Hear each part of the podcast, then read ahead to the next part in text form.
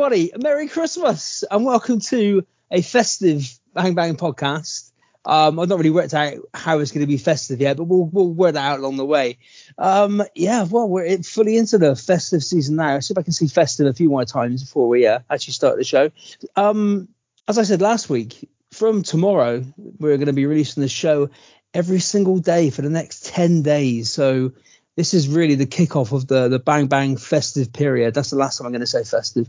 Um, so yeah, last week we were in Russia. Well, I wasn't in Russia, but the show was half in Russia with Mark Mark Bowen, um, the social media manager of Zenit St. Peter, Zenit St. Petersburg's. I'm quite drunk already.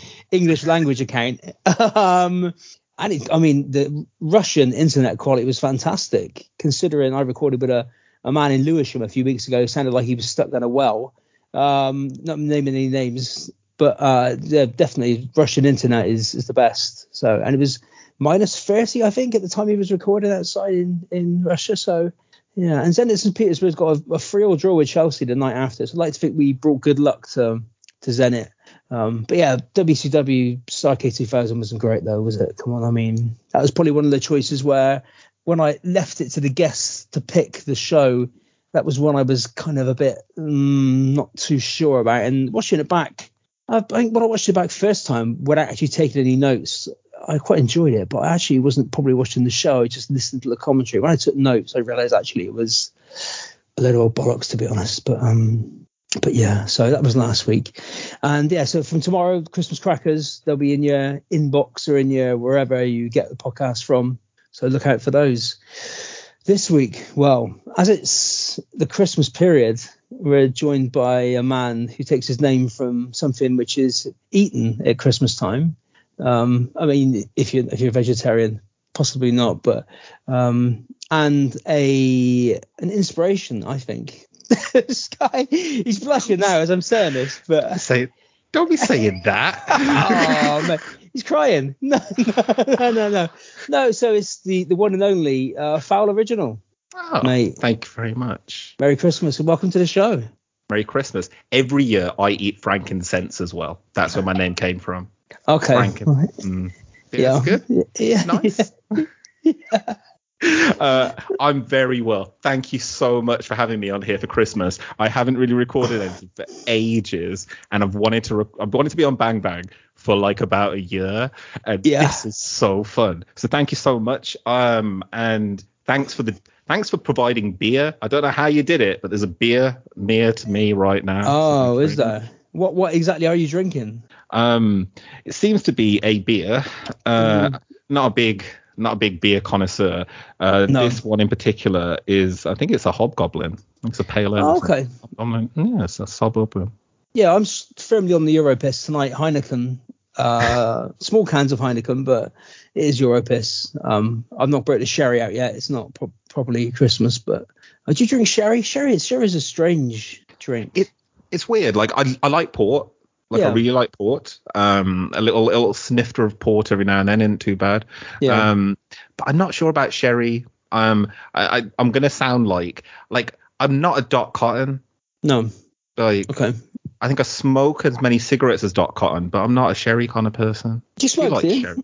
Yeah, yeah, yeah. Yeah. Cigarettes, just just loads, just like Dot Cotton, just sitting there in the laundrette, just just smoking away. Smoking. Yeah, yeah, yeah. waiting for Mr. Mr. Papadopoulos. Was it? Mr. Papadopoulos, Mr. Papadopoulos, where are you? Like every single time. To be honest, yeah, I got into EastEnders recently. I watched an episode okay. the other day. Got like transfixed. Oh, um, current EastEnders. Current, yeah, current EastEnders. Okay. Um, accidentally had it on. Uh, obviously, we've got like lockdown stuff happening, so BBC One has had like you know interesting stuff happening about seven, eight o'clock. Uh, Boris popping on and stuff. And the other day, Boris popped on, and then EastEnders came on, and I was like, look at that bonus. Yeah. Um, yeah, EastEnders have been pretty good recently. Um, mm. Okay, I've not watched EastEnders. Probably, I, I got in a, in a period of the sort of early 2000s. I got heavily into soaps again for some reason. Um, but I never used to watch them. But I used to get the the the, the I mean, I used to buy the Sun. Sorry, I'll admit it. It was a long time ago. I've you know I've learned from my mistakes. But I used to get the free TV mag on a, on a Saturday. You used to be able to yes. read ahead then. That was how I kept in touch with the soaps. I used to watch them. I used to read the TV magazine. You read the spoilers. You Yeah, sat there and read the did, yeah, spoilers, yeah. didn't you? You're Yeah. just like, like to be honest, yeah, wrestling and soaps aren't that different. If you No. watch this morning, like they have spoilers, they have certain spoilers about things that are happening, and then other spoilers that don't fully tell you the story. So it's like, Yeah. you know, pick up any TV mag, and it tells you what's happening on Christmas Day on EastEnders on Yeah. the cover, but you get like a little, a little hint of it. You got to watch the show to get it, just like spoilers, I guess. I mean, I guess that makes Terry Wogan, like God rest his soul, the Dave Meltzer of soaps. I suppose, yeah, yeah. Well, there's a, there's a yeah. Um, I can imagine Dave Meltzer presenting Children in Need or uh, or the Eurovision Song Contest. Oh, he'd be great, wouldn't He'd he? be great at that, yeah, yeah. He's so good to see him out there just laughing at, giving out the, giving out points. He'd Yeah, love yeah, that yeah, stuff. Oh my God, wouldn't he? Just there giving out extra stars to Japanese teams? I was gonna say Like- Japan aren't in it, are they? Oh, but they would be that, yeah. They'd yeah, they would be, yeah, yeah. Um, I used to watch. I got into. I watched Hollyoaks in the early 2000s only because the omnibus was on. Uh, do they still do? uh, Because the EastEnders omnibus used to be on a Sunday afternoon. Hollyoaks omnibus on a Sunday morning. That's how I felt. That's how I kind of fell into these shows to begin with because I was like, oh, this omnibus. Oh my god, this is really good. It's three hours of just like Yeah. greatness. Hollyoaks I could never get into, but No. how was Hollyoaks like at that time? It was good. It was good. Well, I say it was good. It was it was on, and I had a hangover generally, so it was, it was just kind of you're just looking at the pictures, not really taking it in. Um, and I used to I got into Emmerdale quite heavily in the uh, in the late nineties, early two thousands. Um, we had Hmm. a good chat about Viv Windsor on a couple of episodes, a few episodes ago. Uh, but and the Woolpackers as well. Yeah, like there was a period of time that I watched Emmerdale.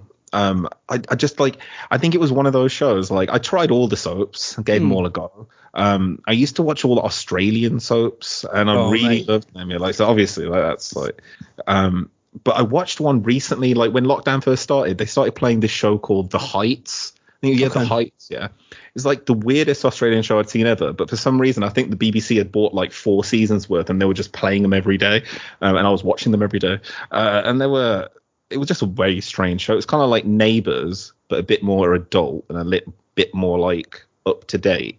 Uh, but yeah, soaps, Yeah.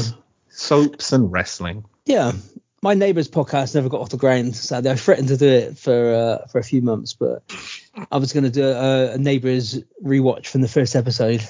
Ooh, But that would be that would be interesting. it is. It would have been good. It would have been good. Yeah, I approached several Australians to see if they wanted to come on. I messaged Rhea Ripley said she wanted to do it with me, but she didn't get back to me. Um, who else? I think I messaged. Was it Emma? Was it she? Is she Tylene? Em- Emmeline, yeah, yeah, yeah, yeah. I think she was she was Australian. She didn't get back to me either. Um, Paul Hogan, I messaged him. He didn't get back to me. I can't think of any other famous Australians really. Um, uh, Carl Kennedy.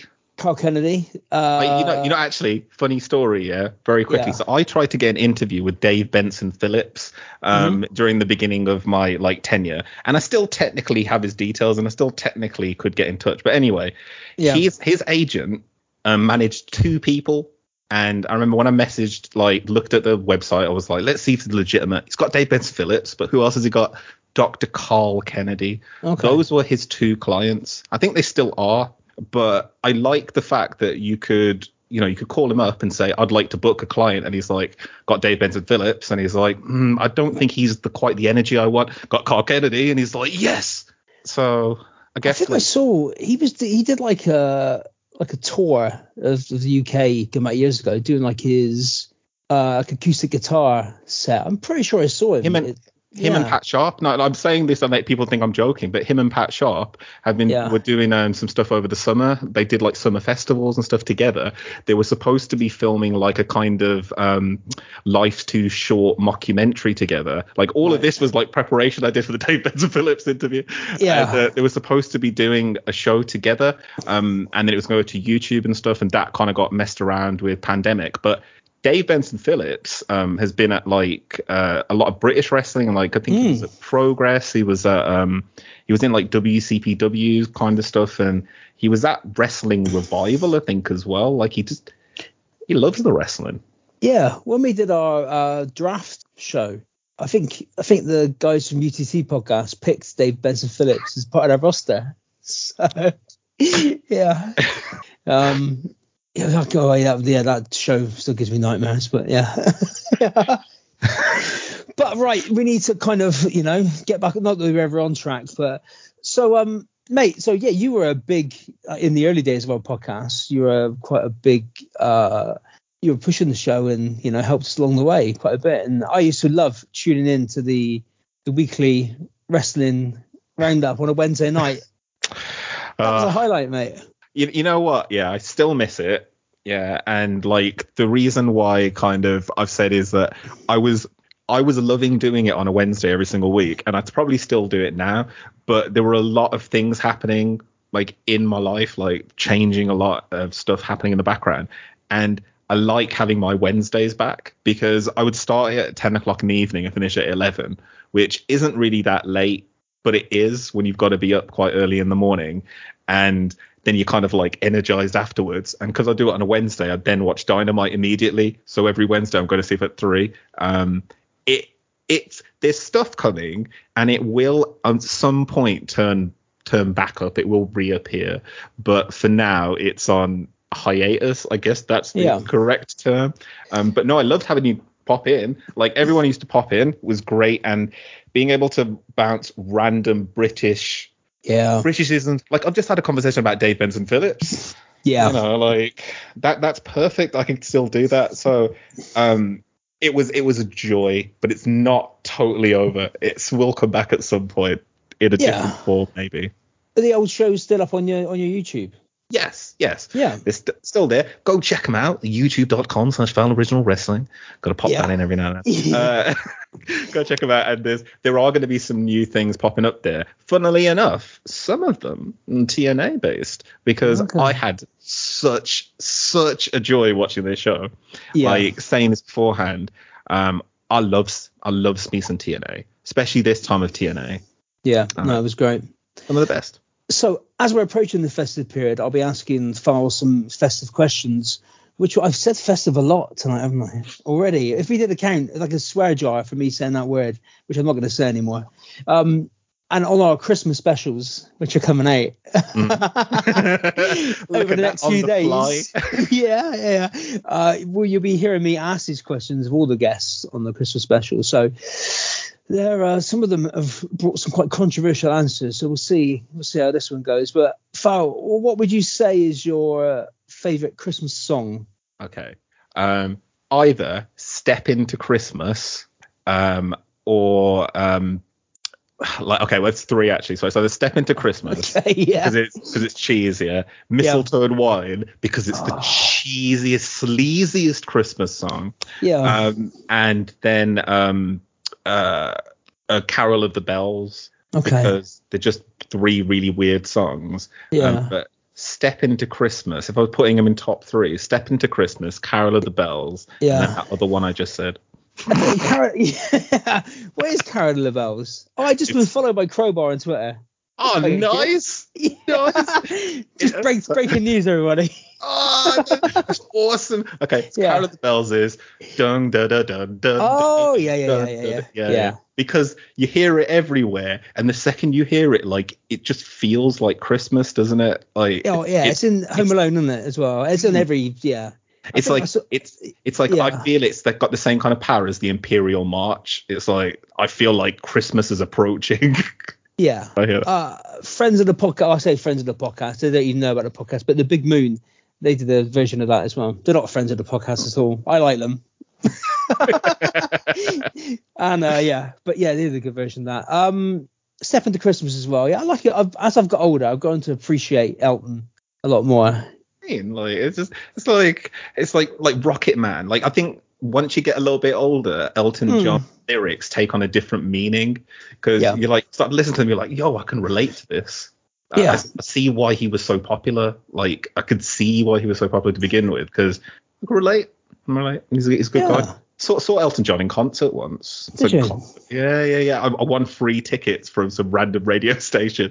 Yeah. And, uh, when it saw him in Leicester, it's Leicester that he's from, isn't it? Is it Leicester? Is it? I know he's a Watford fan, isn't he? I'm not sure. Where No, he comes from a particular city, and his city he? was re- reopening an arena, and that's why I had free tickets to it. Went saw him. He did Rocket Man. He did Tiny Dancer. Uh, did loads of stuff on his piano. Uh, it was it was free show, but um, it was amazing to see. Like that's one like cool free thing they ever got. But yeah, step into Okay. Christmas. So step into Christmas. I had that on a cassette from a Twix chocolate pack. They Wow. had three songs on cassette back in the 80s. Um, that and two other Christmas songs. Well, I mean, as uh, we're obliged to mention a sex offender on every every episode of this podcast, but um, Rock and Roll Christmas was one of my favorites as a kid, and obviously that you can't play that anymore because it was done by Gary Glitter. So True, true. yeah, so apparently Elton John was born in Pinner in Middlesex. Okay. I was born in Middlesex. I'm Really? not Elton John. Yeah, yeah, I'm not Elton John though. I'm definitely not Elton John. Obviously, his his name is Reginald Kenneth Dwight, but then is he's actually got a middle name for his made up name as well. So his uh, Elton Hercules John is his middle name. So I suppose if, if you're going to make up a name, you can make up a middle name as well. That's a strong middle name. It's a strong middle name, isn't it? It's a strong middle name. But you know, that's the kind of name that carries the weight of the other two names. Yeah, It's like, yeah, what's yeah. my name? Elton John. Elton Hercules John. Okay, Yeah. sorry, Hercules. Yeah, that's quite impressive to make up. Uh, yeah, have a pseudonym, but give you a pseudonym a middle name. That's uh, yeah. He was Um, ahead of the head of the time. Then he basically put himself like he gave himself like foul, not Elton John original. Like he gave himself Yeah. a little moniker. I like that. You didn't. So you you, were you, got, you were from Middlesex as well. Yeah, yeah, yeah. But I'm not Elton John. No, like, no, no. seriously. That like just the timeline wouldn't line up. And no, I No, do like getting things delivered though by Royal Mail. So there is everyone that. likes that, don't they? Yeah, I bet he loved lockdown. Oh my god! Like- I bet he like, loves do it, you- didn't he? Do you okay? So do you? If everyone remembers, there was an old ad for Royal Mail. Um, this is like years ago, and it was an ad with Elton John. I think it was like he had he played like I want love. I'm sure that was on the ad as well, right? Yeah. And he's at his house and he's like ordering things. This is kind of pre-internet, and he's but it was like the burgeoning of the internet. He's like, I'm ordering all these things, but who's going to deliver them? Then Royal Mail turns up with like shitloads of stuff to his house, right? Um, as he's happy and showered in different gifts. That's how lockdown was for me on many days. I just order random stuff from um, Amazon because it would turn up with loads and loads of boxes and like wrapping. You just shower yourself in it. Yeah, yeah. I took to order in like I mean Morrison's is probably about half a mile from my house, but I was just I was ordering stuff from Morrison's basically, just like yogurts and things like that, and get them delivered. but Fantastic, isn't it? There's no shame. could. Yeah. There's no shame. Like people turn up at the door with me in various states of undress, and you Yeah. don't feel bad. No. Like in the old world, I did. If I turned up, I would like make my appointment to go downstairs and see people at the door. Now I've got people that I'm like, I'm not wearing any trousers. Can you just Yeah. leave the package and go? Yeah. Your favorite Christmas film? Okay, so um, Mhm. I've recently started watching. I got two. I got one new one and one like classic old one. So obviously we could go for years, right? But Yeah. My favorite Christmas movie, one of the ones I have to watch every Christmas, is Ernest Saves Christmas. Okay. It's I know it's not like a British show and I shouldn't movie and I shouldn't necessarily really like it, but I watched it one year on ITV and after I watched it, like it just came on like randomly over Christmas and I watched it. And I know I imagined that movie because no one else had really seen it because Ernest isn't a big thing over here, right? I had to find that film to prove that I didn't like imagine a movie in my childhood. So I watch it every year to just remind myself that Ernest is real. Like I know Santa Claus is already real. Like that's Yeah. fine. I know about Ernest. Um, and there's like a good joke about Santa's sleigh in it as well. So that's another one, but not my favorite film. Now, a new film which I just watched. Uh, I started getting into like um, Hallmark movies. You know, like Okay. Hallmark Christmas movies, right? So I recently downloaded about 50 different Hallmark Christmas movies, and I've been watching one or two every day. Right. Um, terrible movies. I mean, like terrible. Now, there's a movie that I put on the other day, and I thought, oh, this is going to be great. It stars Kevin Sorbo, and it's called The Santa Suit. Uh, Uh-huh. It's not a Hallmark movie. I think it is a Hallmark movie, actually. Now, the good thing about this movie is they obviously had no budget like at all. So Kevin Sorbo is like he everyone sees him quantum leap style as Santa as this guy who thinks he's Santa Claus. And when you see Kevin Sorbo like as himself, he's wearing the same like random suit that he's turned up to like the audition in, I guess. And he makes no effort in that film at all. Okay. At all. And the film is terrible. But I think what I like about it is it's probably the best Christmas gift ever to Kevin Sorbo. That Right. he had a career at the time that allowed him to make that film because it's a really weird film. That so those are my two favorite films of Christmas this year. What's it called? The Santa Suit. Okay. Uh, and it stars Kevin Sorbo and some old guy who's pretending to be Santa Claus because he's not the real Santa. But Yeah. in this movie, he is the real Santa, and he switches places with Kevin Sorbo at the beginning. And Kevin Sorbo is like a mean old crotchety guy who doesn't know the meaning of Christmas, and he owns a toy company. And then he learns the meaning of Christmas over the duration of the film, and at the end of it. Oh uh, yeah, it's it's on IMD, it's on Wikipedia, but there's no, you can't click on the link. Oh no! Oh no! It's a, description of it. it's a very, it's, it's a, it's a very, very unique experience that I don't think a lot of people have really got down to watch. Um, so yeah, the Santa suit. If The Santa suit. Find it, you can find Yeah. it, yeah, good for you. There's a channel in there for, which is just Christmas movies um, on on Sky. I've never, yeah, but um, Ern, there's a there's a link to Ernest uh, in the in the TNA show, but we'll uh, we'll get to that later on. But I think sure is he still alive? Isn't he, uh, Jim Yeah. Varney? Yeah. Yeah, yeah, and like when I was a kid, I thought that that like I like I think it's the first time that he kept kayfabe for me longer than anybody else because I knew that Jim Varney was a creation, like an earnest, but I didn't really get acting. I think at that age because sort of I would have been very young, so I thought that that was what he was like all the time. Yeah. So Jim Varney's in an episode of The Simpsons. He plays uh, one of the two like guys that try to uh, hustle like Homer out. They hustle Homer out of his house, and Okay. he's the guy. He's the dad. And like first time I saw him, I was like, "That's Ernest." Wait, your words. Oh, that broke kayfabe for me watching The Simpsons. He's still alive.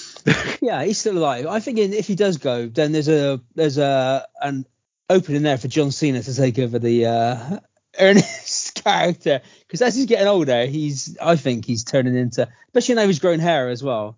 He's Yeah, turning oh, into Ernest. you know what? He is looking a bit like Jim Varney as well. Hmm. Actually, I could, I could, I could see Cena like, yeah, doing the. Like, he already does, doesn't he? He speaks to the camera. He's speaking to Yeah. some random dude that no one knows, Vern. He wears a hat. Yeah, he wears Yeah. a hat. Yeah, Yeah. trucker hat. No one knows where he is. Just turns up. No, magical powers. Like the, the about like one of the issues about the movie Ernest Saves Christmas is that Yeah. like because you know movies of that time, like when we were younger, and especially when I was younger, like the 70s and the 80s, there's a lot of movies, especially the 80s, there's a lot of movies where um like like magical men seem to like look after a lot of kids, right? Now, if you watch Ernest Saves Christmas now, Ernest is just driving along in his taxi. Some young prepubescent girl turns up and then jumps in his car, hangs out with him for a while, goes to his house, meets some random people, and then at the end of the movie, she's like, "Oh, I call my mom," and she, they're like, "Good for you, you called your mom," you know, because she's a runaway, right? And they're like, "What are you gonna do?" She was like, "The second I told you I was with you guys, she said, come home." Yes, because that's Yeah. a normal reaction. Like the rest of the movie was just, oh, let's just hang out with this person, go and pretend to some really weird scenes in that movie. Um, he is uh, he's dead, Varney. is he? Oh my god! yeah, yeah, he died 21 years ago. Yeah, so no, 21 years ago. yeah, yeah. Oh crap! I just remembered he was in the Beverly Hillbillies film, wasn't he? He was, yeah. Because who was the who played the young the girl in the Beverly Hillbillies film? I've got a feeling. Uh, who was it? It was somebody vaguely attractive, if I remember rightly. Um, Beverly Hillbillies. That movie, I saw it like I think one or two. I forgot he was the father in Beverly Hillbillies. Yeah, he was. Yeah, yeah, yeah. That was strange. That was on when I was a kid. That was on like ITV, Beverly Hillbillies, like repeated in in black and white. Oh yeah, I used to see it on like Channel Four, like on, on like Sunday mornings or Saturday mornings when I was a kid, like Yeah. with Planet of the Apes and Yeah, Like, yeah. Return to, uh, well, it's like Return to not Return to Forbidden Planet, like Journey to the Center of the Earth and stuff like that. Yeah, because we get like the Munsters and and the Addams Family, like So what we're, what we're googling now, we're googling the uh, Beverly Hill. Beverly Hill- I literally go to Beverly Hillbillies page on IMDb, and it's just a picture of Jim Varney with a mustache Yeah. and a hat. Uh, uh, I want. I, I can't remember who, the, who played the. Well, Lea, Lea Thompson played Laura Jackson, but I think that was is what Dolly Parton was in this film. Okay. Oh, Erica Eleniak was Ellie Oh yeah. May Clement. Wasn't she a Playboy play model? I, think think I see been. through some of the links here. You, you came up with that very quickly. That. I mean, I wouldn't know. I, I would it is she? It's because she's in Under Siege. That's why I think yeah. she gets naked in Under Siege. I remember from the Beverly Hillbillies more, but yeah. I yeah, I, I I think there was there was less oil in Under Siege, but I think I remember more. Yeah. Um, well, right now, this is what has caused the most controversy on this on these little questions is the uh, the three essentials of a of a Christmas dinner. So Okay, so a deep breath. Yep. so like yeah, so I amn't amn't I'm not massively religious, right?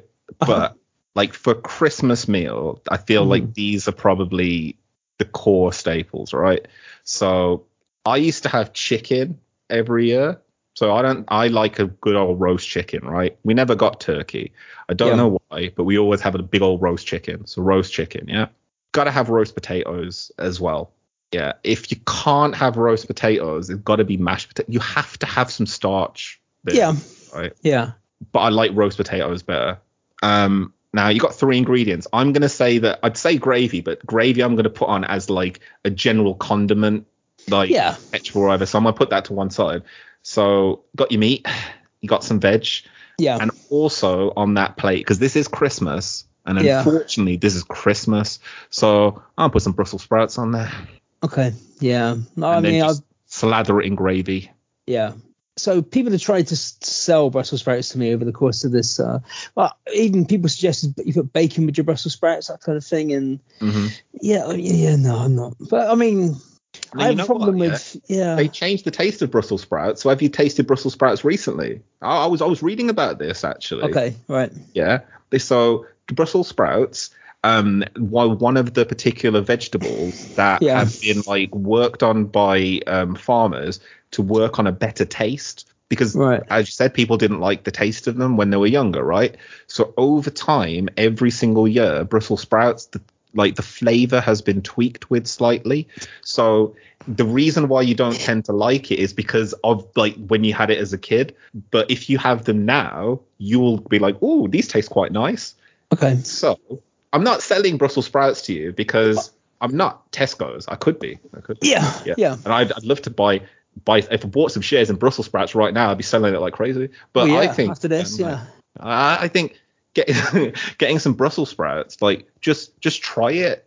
Maybe just buy, Okay. you know, like little pack, little the little mini packs, Yeah. and just I don't know. Maybe you don't like it, maybe you don't, but you know, it's they could have changed it. It's like new Coke, like new Brussels sprouts. Yeah. I'm not a fan of either, to be honest. I used to work in fruit and veg. Uh, I was at a while. I used to manage a fruit and veg shop going back in the in the 90s. Oh, And um, yeah, I actually got hit in the back of the head by a Brussels sprout by a customer. so maybe that's what the uh, that's where the the fear of Brussels sprouts comes. But I get I don't I don't get on with peas either. Uh, and yeah, it's, it's one of those things. But you know, some some people just don't like certain vegetables. Like it, it can be the texture, like it doesn't necessarily Yeah. have to be the taste. It could just be that you just don't like it. And like Brussels sprouts, they only really make an appearance around about Christmas time. Rest of the Mm. year, Brussels sprouts, yeah, they're they're like nowhere to be found. And then they just make this slight appearance through the Yeah. veg aisles. Like over the year, they slightly creep towards the front. yeah, there's a reason for that, isn't there? Because you know, because no one likes is. it. Yeah, yeah. Only have them at Christmas, yeah, because nobody fucking likes them. Exactly. Yeah. yeah. Well, all very good choices, very good choices, and you can find out what everyone else's choices are in the next uh, next few days. Um, top ten, we have to do the top ten. We have to stick to the whatever. There's a vague format to these shows, so whatever we have to cling to the the vague format that we got. Uh, I again saying that I've broken the format already, so we're uh, not going to do the top ten from this date in 2009 because I think Rage Against the Machine were number one Crazy. when they were yeah yeah they were I think it was some campaign to stop the X Factor winning winner who was Joe McElderry. Hmm. I think he won that year, but uh, Rage Against the Machine were number one. So um, so we decided to go back to the year I was born, back way back in the late seventies. back in the days when the Beverly Hillbillies was probably getting its first run on TV. uh, so we're gonna do the top ten from Christmas Day on the year I was born, 1978. So so strap yourself in. At number ten, we've got uh, the man from Middlesex, uh, Pinner, John, with Not uh, me. not not foul no song for Guy. Okay. Yeah, it's like a nice sort of kind of instrumental for a bit, and uh, yeah, it's not one of my, it's not a you know get up and dance Elton John song, but it's um yeah. The next song, number nine, is a get up and dance song. It's uh, Le Freak by Chic. Oh. Oh. chic. Ooh, c'est chic. Uh, no worry. No way. Yeah, so this is a, quite a quite a, a funky top ten for Christmas time. Uh, number eight is a song I dance to many times. It's, uh, Do You Think I'm Sexy by Rod Stewart. Yeah. Um, strange to think that Rod Stewart was obviously he was in the Faces and he was, and then he was considered like a, a sex symbol in the 80s and the and the 90s. And he was like a scraggly kind of Scottish goblin character. He But- picture himself up on Twitter recently of like him and the kids like Hmm. after like their meal and they were like we're washing up and stuff. Hey, I love it. I've got a great family. I was like, he's having a great life, isn't he? Yeah. Rod Stewart pissed after dinners like guys, I'm gonna take a selfie of us doing the dishes. Yeah. Like, and I'd is he yeah, married yeah. to Penny Lancaster? He's married to Penny yeah, yeah, yeah, yeah. yeah, he is, isn't yeah. he? Because I Yeah. watch a lot of Loose Women, as you all know, and like saw Penny Lancaster today. Um, they were doing a song for uh, Christmas, and they had loads of different people. Penny Lancaster can't sing. Is she not? Uh, Is she a regular host on Loose Women? yeah, she is. Yeah, she? so like this was like the Christmas, like they would a Christmas single. So there was her, one of the women off uh, Birds of a Feather. I can't remember which one. Not not um Not Dorien. not Dorien, uh, and not Pam. Pam? Who's But- Pam? Of a Feather. I can't remember her real name. I'm thinking maybe I'm confusing her with Pam St. Clement for reason. Uh, don't know why. We're all But, thinking uh, Pam St. Clements, aren't we? This time of year. Every, any time of year, yeah. Think of the EastEnders, that's why. Yeah. But uh, yeah, but yeah, Penny Lancaster was on there and she was trying, bless her heart. And like, I don't say that because I'm like an amazing singer, but No, oh mate, you're pretty good. yeah, but I could tell she was singing live. I could tell she was singing live, and I was like, oh, I thought they would have at least auto tuned her a little bit. There's no audio. Who's the uh, who's the current roster on the uh, Loose Women? I I I remember the my uh, so I'm thinking did he? I mean when I when I when I used to watch, back in the back before it was cool when I watched used to watch Loose Women it was uh, Denise Welch and um the lady who was in Coronation Street um Oh. Yeah, yeah, she went away. She came back recently. I can't remember her Did name. she? came back the other day, and they were all like, "Oh, what are you here for?" And her and um, oh, what's her name? The uh, the lady from she was like a fashion designer, uh, Janet Street Porter. Her and Janet Street Porter were having like a have it. They were having yeah. a, a chat. But yeah, like Carol McGiffin is on there every now and Yeah, then. what what does Carol McGiffin do? I don't know. Like a lot of these people on Loose Women, like obviously I've watched it. One of them was married to who was married to Chris Evans.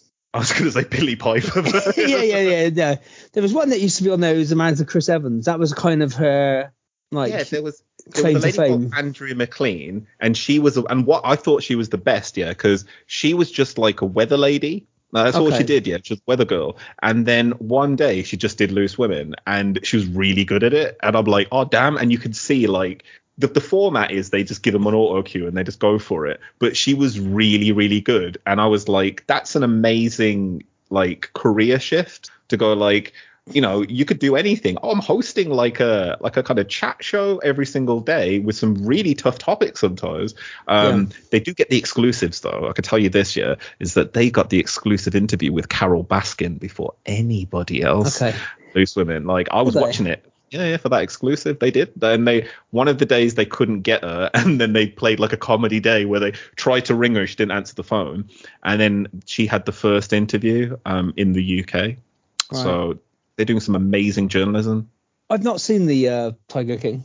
You're not. It's good. No, no. The, the second season's amazing because it's all about actually uh, the Tiger King, and like it's he, you find out some amazing stuff. Like he was uh, he was a police officer.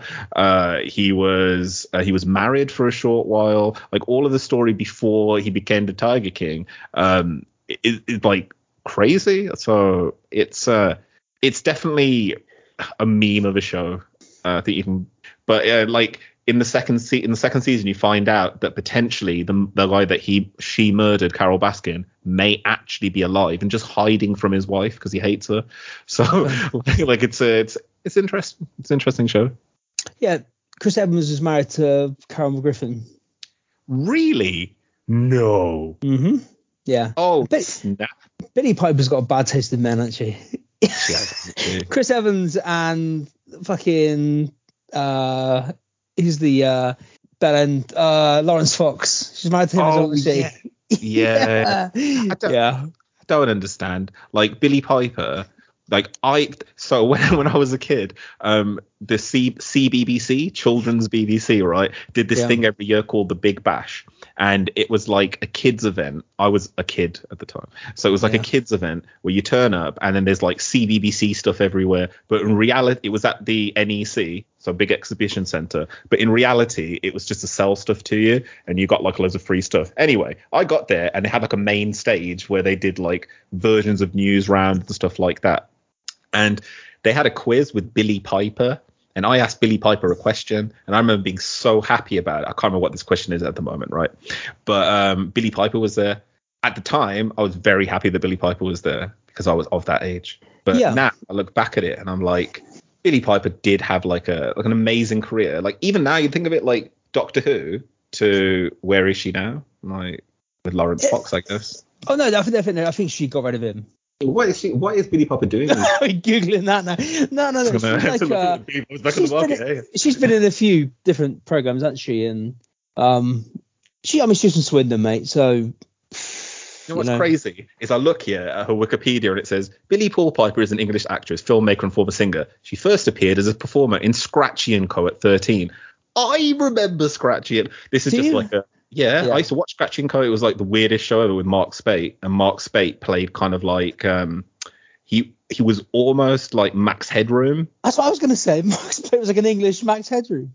right? and like like and I was watching it as a kid, I was like, yo, this is amazing. Like, he used to constantly jitter and stuff. Yeah, he sort of off his fucking nut, wasn't he? That's Oh, it God. was. But, but at that same event at the Big Bash, Yeah. I met Mark Speight as well. Did you? I asked him this In question. I remember what? I asked him. I remember what I asked him. Yeah. Yeah. I asked because Yeah. they did a smart thing. I said, Mr. Speight, how did you get into smart? And you know what he said to me? He said, I took the bus. And Yeah. I remember thinking, you son of a bitch, because Mm. I actually wanted to know the answer. Like, I quite respect you, and I think you're a good artist and stuff, yeah. And I'd Yeah. like to know how you got into art.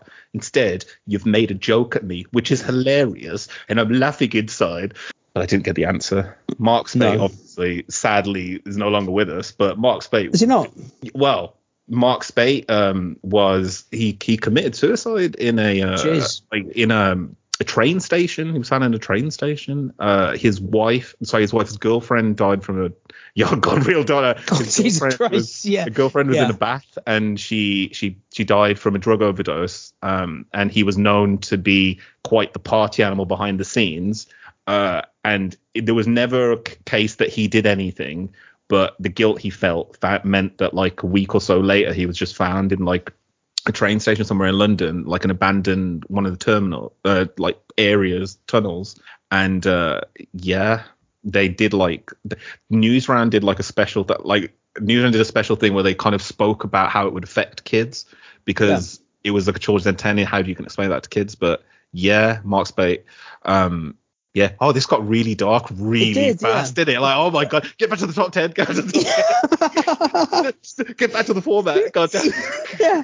No, no, no, no, no. Well, I mean, yeah, I mean that's a quite a sad story because I didn't realize he was dead, but that's two people we lost tonight. We lost Mark Speight and Jim Varney. And So Jim Varney, and, like to be honest, Yeah. both of them as as sad as each other. Like Jim Varney, 21 years ago, I've I been know, yeah, the past 21 years, I've been sitting here, yeah, just Yeah. happy as Larry, yeah, thinking, well, happy as Jim Varney, and now I'm just like, mm, yeah. But if John Cena is listening, fucking look, I thought he was dead, mate. I thought he was still alive. He's dead. So there's that.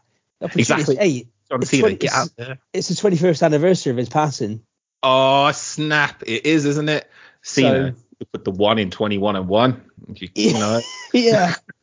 Uh, number seven, going back to the, the top 10 from 1978, is I Lost My Heart to a Starship Trooper by Sarah Brightman with Hot Gossip, the uh, top of the pops dance troupe.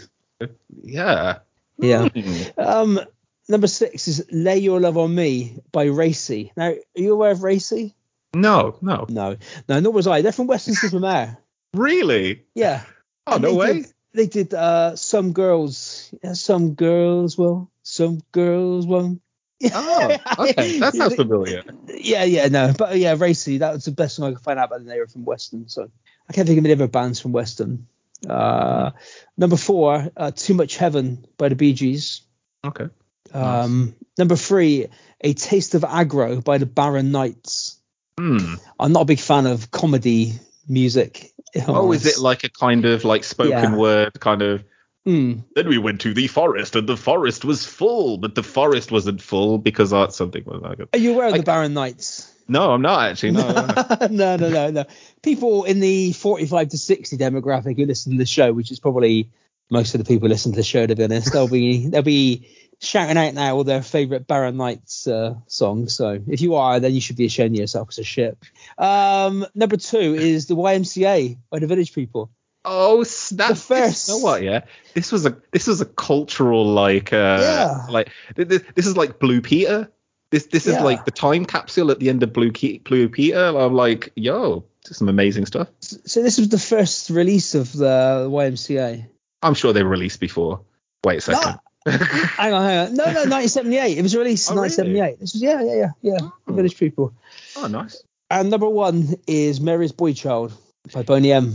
Is that da da da da da da da? When Coral on Christmas Day? Wait, no, that's something else. Yeah. Uh, hark Hear the angels sing. A newborn Yeah, king king today. Is it that today. song? I think they incorporate that into the. Uh, Yeah, I'm sure I hear that. It's like rap. Boy Child, la la la.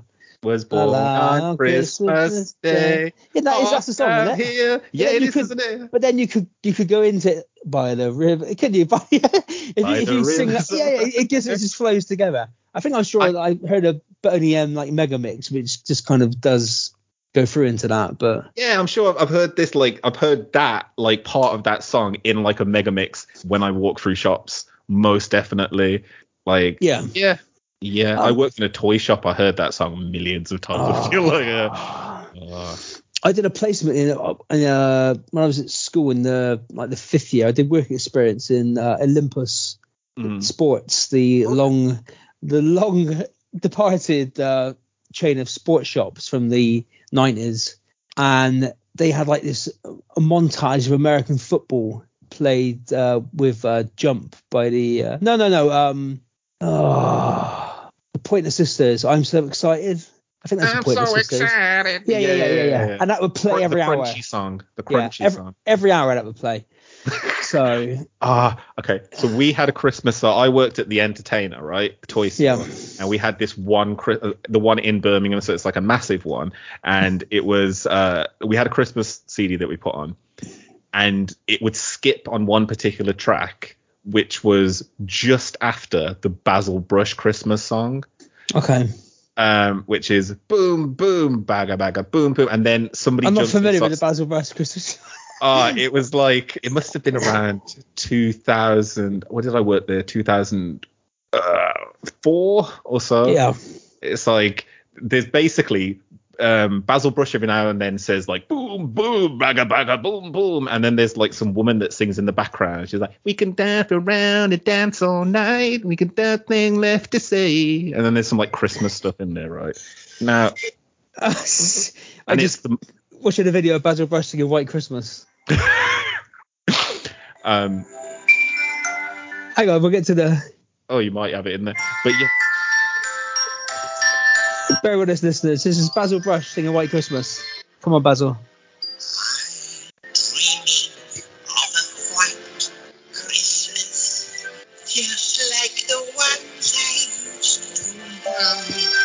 Sounds like a vampire. it's, just like if Leslie Phillips tried to yeah. dreaming of a white Christmas, just like the ones I used to know, where the treetops glisten. We'll get to the pay per view in a minute. Yeah, you know what? Yeah, this is the kind of song that you'd see him sing in Panto. Yeah. But he's not done that. Well, I'm going to stop that because it's bollocks. Oh, hang on. But he didn't do the. If you want, I want a Basil Brush song. I don't want. I want you want you want the gimmick, don't you? Oh, You yeah, say, no, I- I- say the line. Say the line, Basil. Say the line. Just say sing normally. exactly. Sing, I don't, sing normally. Yeah.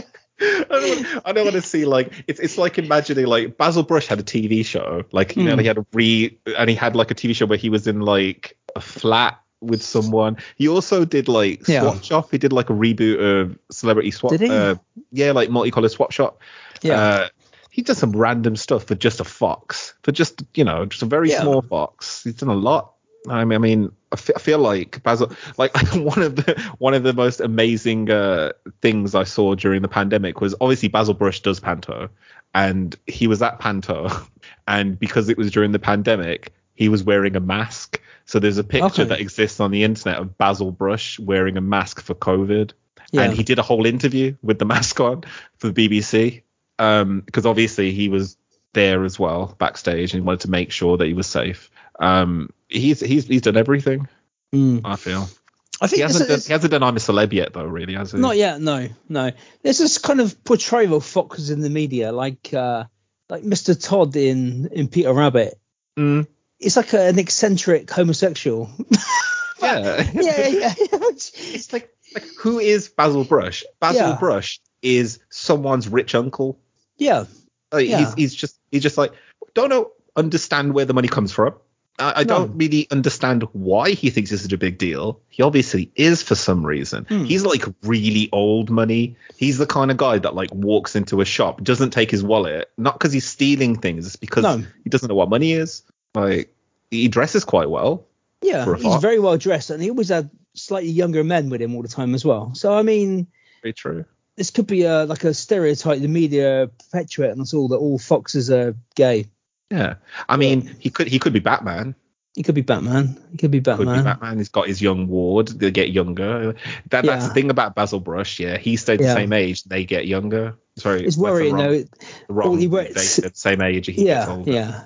But for someone who worked at the BBC in the 70s and 80s, he's not in great company when it comes to working with younger people and younger men, is he? But I'm not by any means suggesting that Basil Brush is likely to be, you know, held accountable for historical events. But I, I. I think if we think about it and we look at it, like Basil Brush has been the the victim of that kind of chicanery for many years. He's had a hand upside him for a long. he has, yeah, yeah, yeah, yeah. So I think there's a Netflix documentary in there somewhere.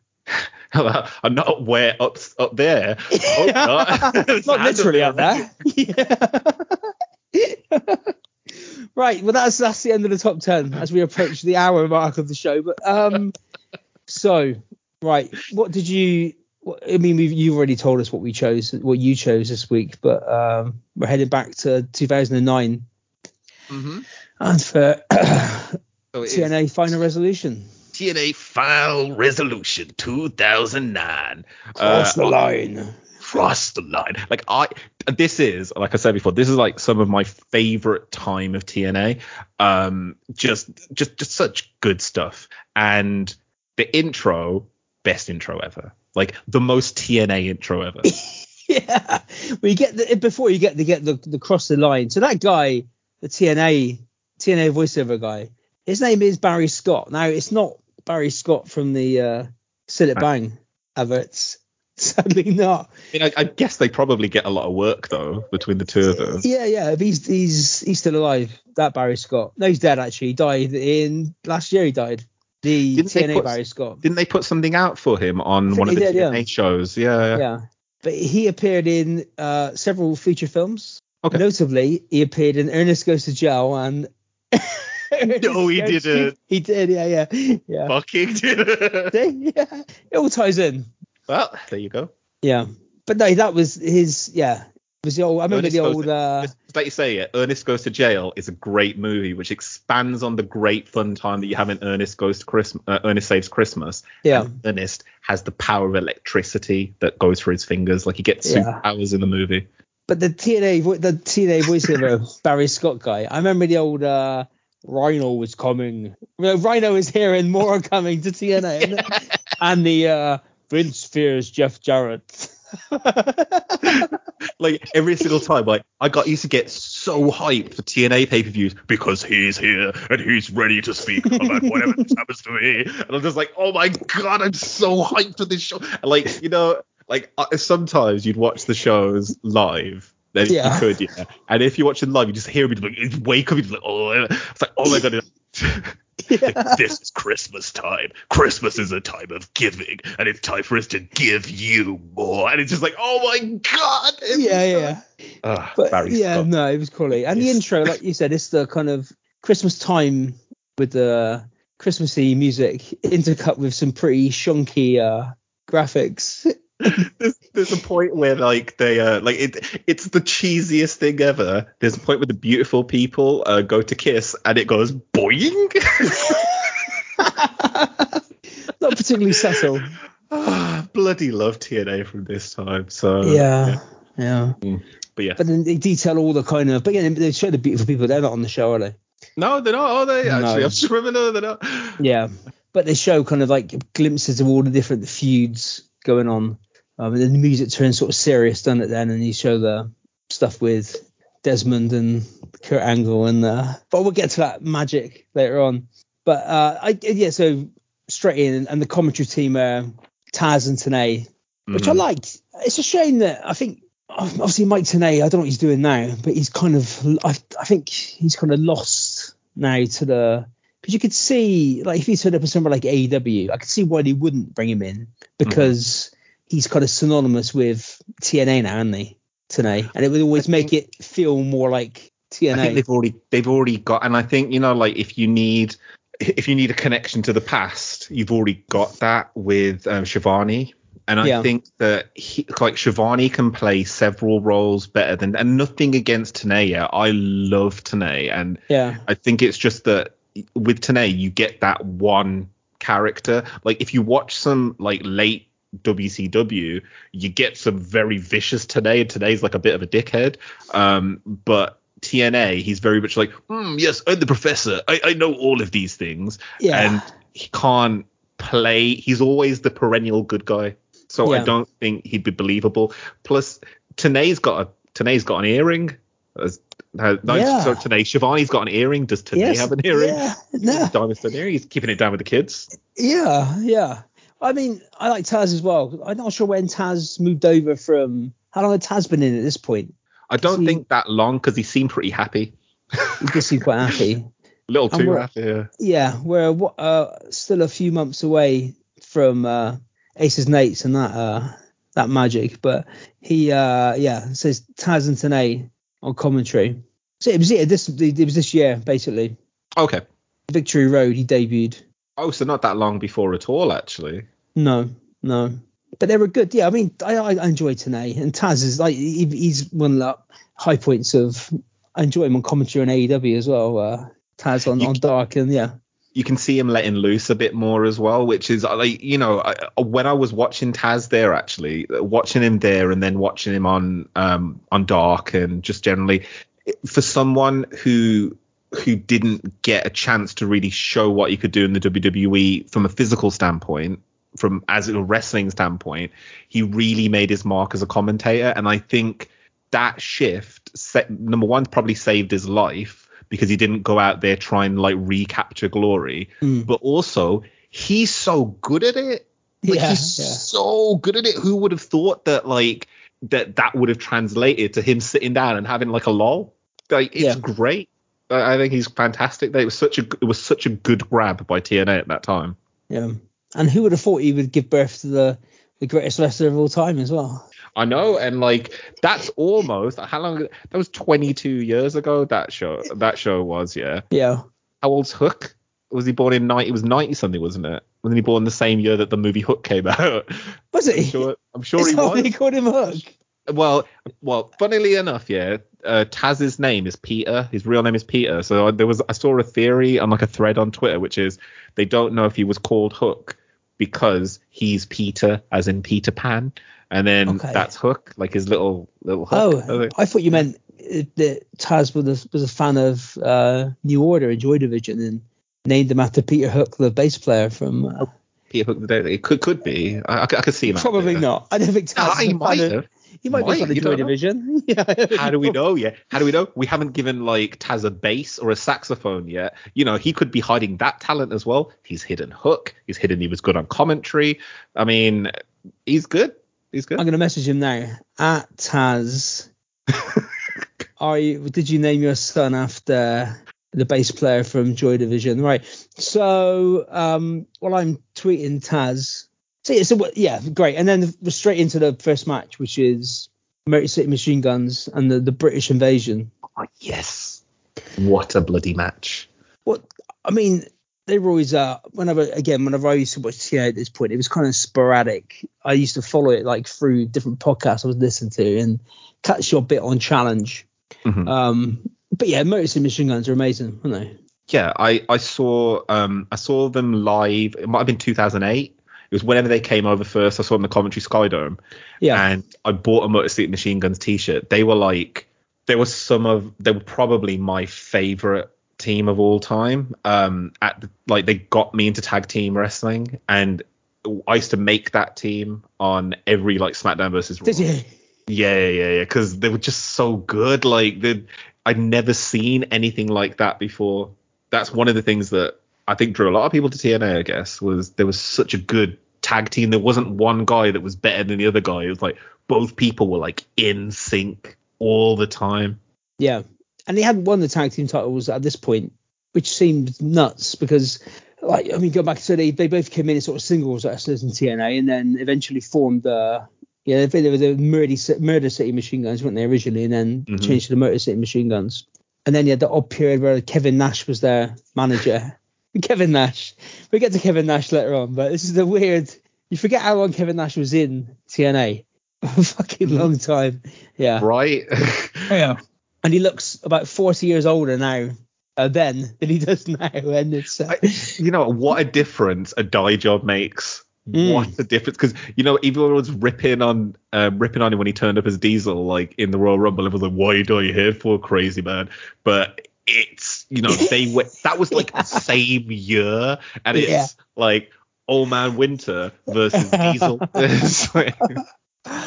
Yeah, so they take on the, the British invasion. Now I remember, I can remember seeing vignettes for Brutus Magnus come Oh. into uh, TNA, oh yes. and not being again. I had no idea who Brutus Magnus was. I wasn't again. I was watching. I wasn't aware of any British wrestling at all, so I didn't know that he'd been on the British wrestling scene for a few years before that, and obviously in the Gladiators reboot, which we don't talk about. We, we, we I'm quite. I'm quite open to talking about the ITV Gladi- Gladiators with John Fashanu, but not the uh, Oh nice. Sky reboot. Yeah. Well, mean, I, yeah, that was a bit weird, wasn't it? Like, so I, I, I had Sky at the time. Like last year, was it last year? It must have been 2021. Was it start of this year? What year is this? It's 2021, isn't it? yeah. Yeah. So it was the start of last year, so 2020.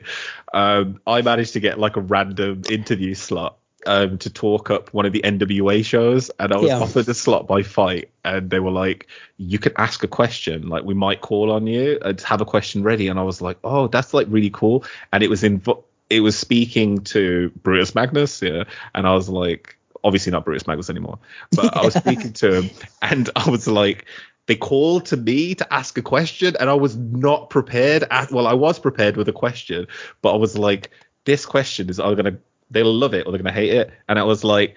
So, I'm British, and I would like to ask you if you were remaking Gladiators, who would your four female gladiators be and your four male gladiators be?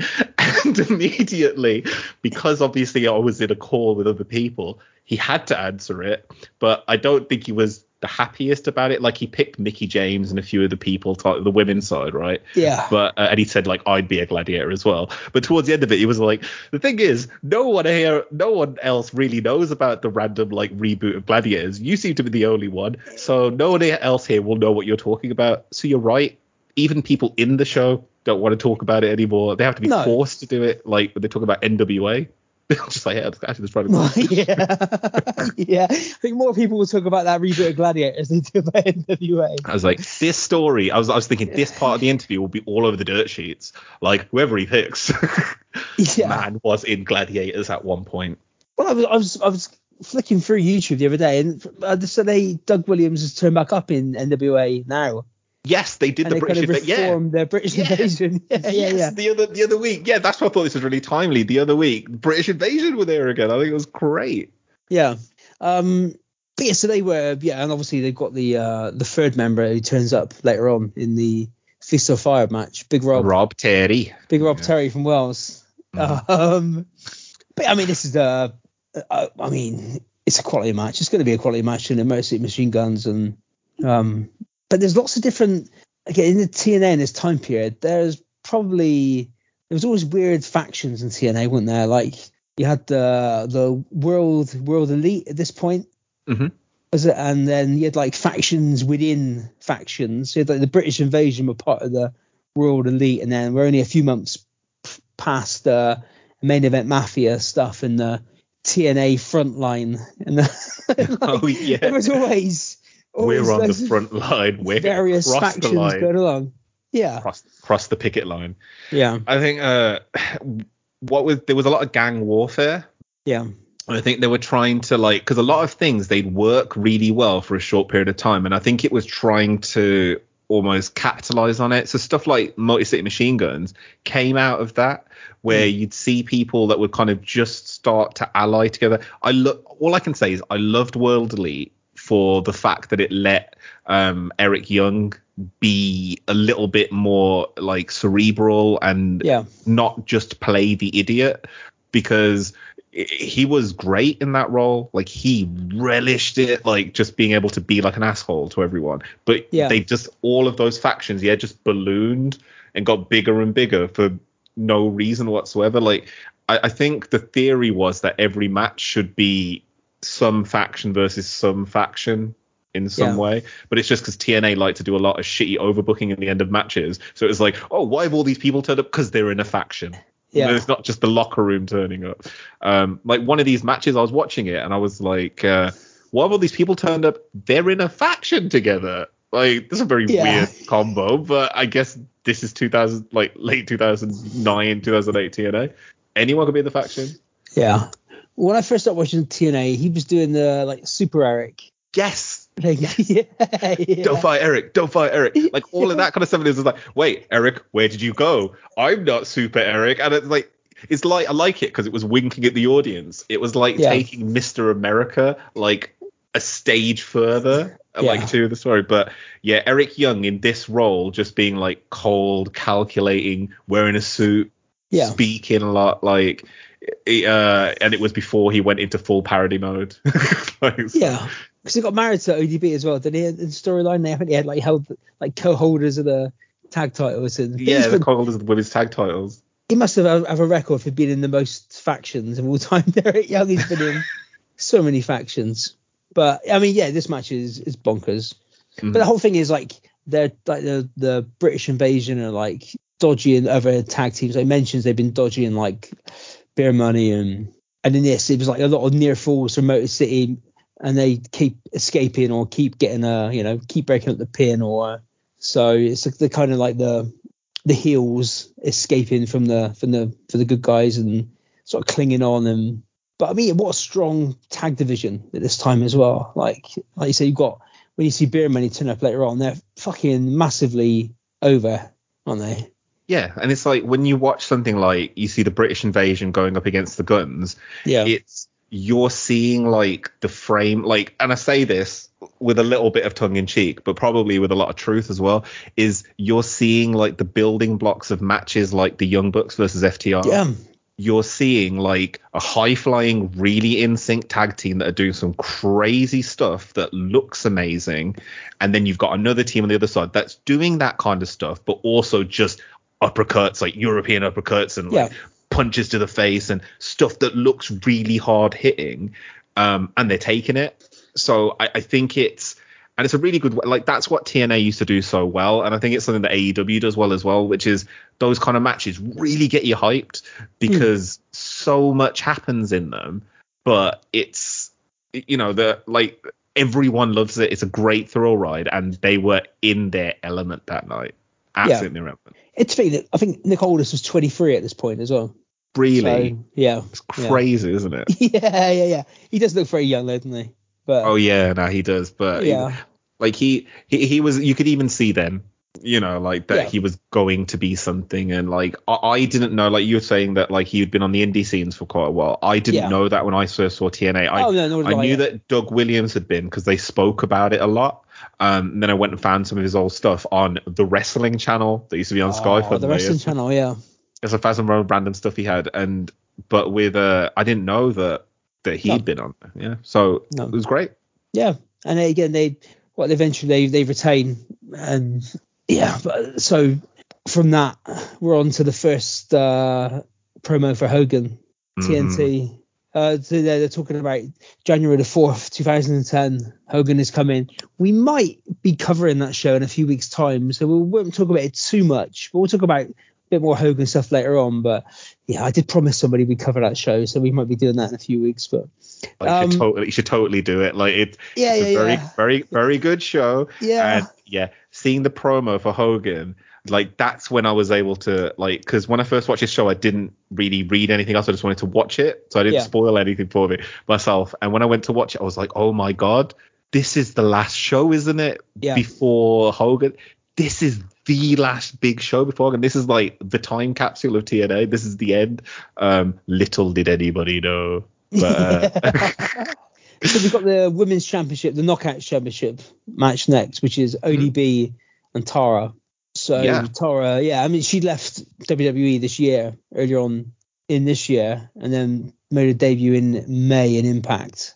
Mhm. And you know, Tara was short for tarantula, apparently. oh, I don't think that's that, that's not. That's, I think that's just her specifically. That's not. That doesn't. You know, that doesn't. so is that like a Vince thing where her full name is Tarantula? Yeah, maybe. Yeah, yeah. Tarantula. Yeah, Tarantula. like, yeah. You're Tara. Yeah. Yeah. And she brings a spider to the ring with her, doesn't she, in a little case? Yes. Yeah. Yeah. Well, th- that case was new because I remember she used to bring it in like a box or some cage or something, and she turned Yeah. up. But uh, that was like a new thing. Looked like a Tetley tea bag, like a like a pyramid. But she'd been in and she, I think she's already won the championship early on in the year. And she, I think she was feuding with the beautiful people when she came in. hmm Um, and lost it soon after and then was feuding with ODB and Awesome Kong. Like we said earlier, like before this, maybe before this was like a, a cage match with Awesome Kong. hmm Which was a which was a really good match. Like I can remember that match actually. Yeah. Um, so Tara went through a lot to get this match against ODB. I'll buy him. well, ODB's a strange, again, she's a, a typical pure TNA character. Apparently, she was in the, she entered the first Tough Enough. She was in the running for that, but really? didn't get through to the TV stage. Oh, and then she like- was, yeah. Hmm.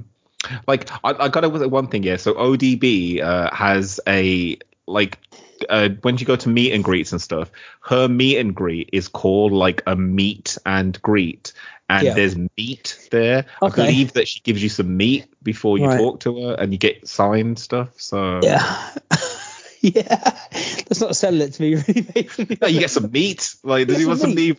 You get some meat, Yeah. and you get to meet ODB. Yeah. Like, I think that that's that's the crux of it. It's it's it's a sandwich, maybe not a nice sandwich. No, it's no, no, a no. I was I was such a big fan of ODB actually when like she first turned up because like the one thing and this is this match in exam for example just showed the difference in like the WWE women's division back in 2008 2009 and Yeah. the TNA division because the TNA division would take someone like ODB give her a chance and like actually ride with what she's doing because her gimmick was great you know like the fact that she's just a badass redneck who likes to beat people up. And Yeah. she's got a little flask because she likes to drink it every now and then. I love that she had a little flask in her boobs. And Not hip like, flask. Yeah. yeah, like I, I believe it's called a tit flask. But she had like she, she had a little thing there, right? And and like I, I I loved I loved the fact that she didn't fit the WWE mold at that time because the WWE mold at that time was like you know models and on TNA side they're like yo we're gonna beat the crap out of each other. I'm like I actually appreciate this more. Maybe I was getting ma- maybe I was maturing, but I I think definitely that's what it was. yeah, maybe I was just like, you know what? Yeah, I like this stuff now. But um, definitely, definitely an interesting match, but a very short match. Yeah. Well, she was in. Apparently, she did a spell in OVW in between. I think she was like in TNA in the early days and did a little Oh, stint okay. in OVW for a couple of years, and then didn't really kind of fit what they were looking for, like you said, and then ended up going back to TNA. Now I need to go for a wee, so uh, I can leave you in Fowl's capable hands, and he can chat, or we can pause this and we can. Go Uh, pause. Go pause. Yeah, Yeah, yeah, yeah. Take your pee break, mate. Take your pee break. I'm gonna pause. So, yeah, so that was a that was quite a short match. wasn't It It was yeah, but it kind of I don't know where it kind of went from here with the ladies feuds for the title. I think Mm. I got a feeling. Let's have a look. So Doesn't Lacey Evans turn up like next year? I'm uh, sure Lacey because Erich, Lacey Von Erich. Yeah, no, not Lacey Lacey, Evans. Evans. Sorry, that that's a different person. the time traveler. do beg my pardon. Do beg my pardon. Uh, like I do declare that's the wrong Lacey. So, oh, she's the, the worst character of all time. Is she Lacey Evans? Yeah, Jesus Lacey, Christ. So Lacey Von Erich turns up. I'm sure around about Monday, because like when they turn up on Mondays, that's when like Val Venus turns up and stuff, and they do loads of like backstage vignettes with like the women just roughly getting naked all the time. Like, yeah, she's. that happens in, Uh, I didn't know she was. I knew she was Kerry von. uh, She was from the Von Erich family. I didn't know she was Kerry von Erich's daughter. oh, okay. Yeah. So I saw her like recently, not in the flesh. I saw recently on uh, some some vlog that someone she's had dead. done. No, she's not. No, she's not dead. You should have laughed. But then like it's Von Erich. I mean, to by be the time this comes no. out, by the time this comes out, if she has died in the intervening week, then uh, No, I, I've seen I've seen her recently, so I'm sure it was Lacey Von Erich that I saw at like uh, a convention somewhere, and she just makes fun of the fact that she used to be a wrestler. She Yeah. walks around, she's apparently a very very nice lady, and she just walks around going, "I used to be a wrestler," like Lacey. Yeah. I think if I you put used to be a wrestler. if you put Lisa Von Erich on, in, into the internet, you you might be taken down a dark a dark path. I think. Yeah. Yeah, you probably don't want to search for Lacey Von Erich because you're not going to find any matches, that's for sure. Not wrestling matches. Uh, No, she came in before. She came in. I'm very well on her Wikipedia page. Probably the first person to be on this page for a few years. But she debuted uh, early earlier on in 2009. So she's already debuted at this point. As oh, part of okay. Beautiful People. Yeah. So Yes, yes. yeah. But I'm not sure who went who kind of went on to be the next women's champion after this. Uh, after Tara. But yeah, I mean this match was yeah. It, it was it was it was what it did kind of serve the purpose, didn't it? But but like like you said earlier on, at this point, if you compare the the standard of women's wrestling, and even like even in in in the intervening years, women's wrestling in TNA has always been strong. And Yeah, like talking- Tara says it. Tara says Yeah. at the end of the match as well, you know, when she's talking about it, it's it, it does mean a lot. Was it 2010 when Gail Kim just like dove under the bottom rope and left the company as well?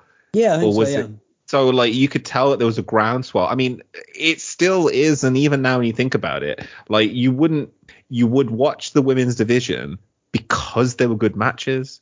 And like you'd be like, oh, they're very attractive as well. But that wasn't always the first thing. It was like, oh, this is a good match. Or like or a lot of the time, not really, like as they got into the years later, but you'd always see something different. And it wasn't just like a three minute, even this match was short, there's a lot that happened in it. And it was given respect, probably that it wouldn't have, it was given more respect than it would have been the WWE. Way more. Yeah. Could you think in WWE? I mean, we had you had popular. I mean, like AJ was a popular champion. I don't remember having many good matches. But again, there wasn't anybody good to have a match against. Really, Hmm.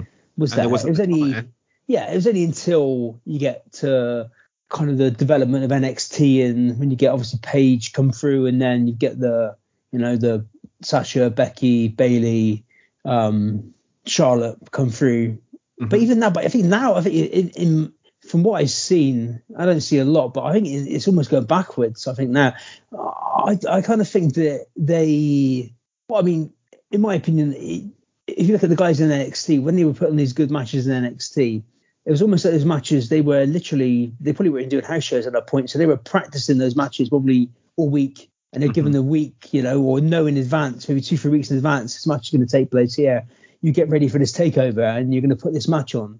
Whereas once you get to the main roster, you're wrestling every week. You're doing house shows. You're doing. So you haven't got the time to put those matches together like they used to have in in NXT. And now I don't. Yeah, there's there's yeah. I think women's wrestling in WWE has probably gone backwards over the past year or so. I think there's there's a like there's almost a bit of a lack of direction. Hmm. Part of that is just down to the way that the WWE runs, though. That's Yeah. not necessary. It's just you know, like think about it. How many wrestlers have just been cut from that company? Yeah, yeah, there are so many people like that say, you know, like there's. I was reading about this the other day, and uh, like they were talking about like documentary series, uh, type top documentary series you should watch in the WWE, specifically ones that revealed something they weren't supposed to. It might have been like a cultaholic video I just watched, top Yeah. ten. One of them was like watch the Moxley interviews when he's in the WWE, watch his documentary, and one of them is watch the Liv Morgan one because apparently the Liv Morgan one is a series of her just going, I'm getting ready for this match, getting ready for this match, and then literally 30 seconds before curtain, they're like, so you haven't got time for this match because Yeah. something just happened and you're pushed. And majority of the series is her getting to the arena, getting ready, and then them saying, not today. And they were like, if you watch that series, she doesn't. She has like one match, but Yeah. it's supposed to be her on the road, you know, getting ready for every match.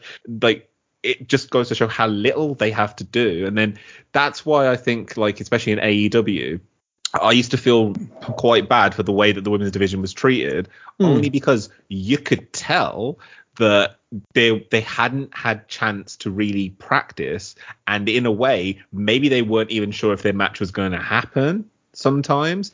Yeah. So you would have those matches where like little things would happen that would have been ironed out if they were on the road doing house shows, doing more, or if they probably had more ring time. Instead, it's the guys that get that time.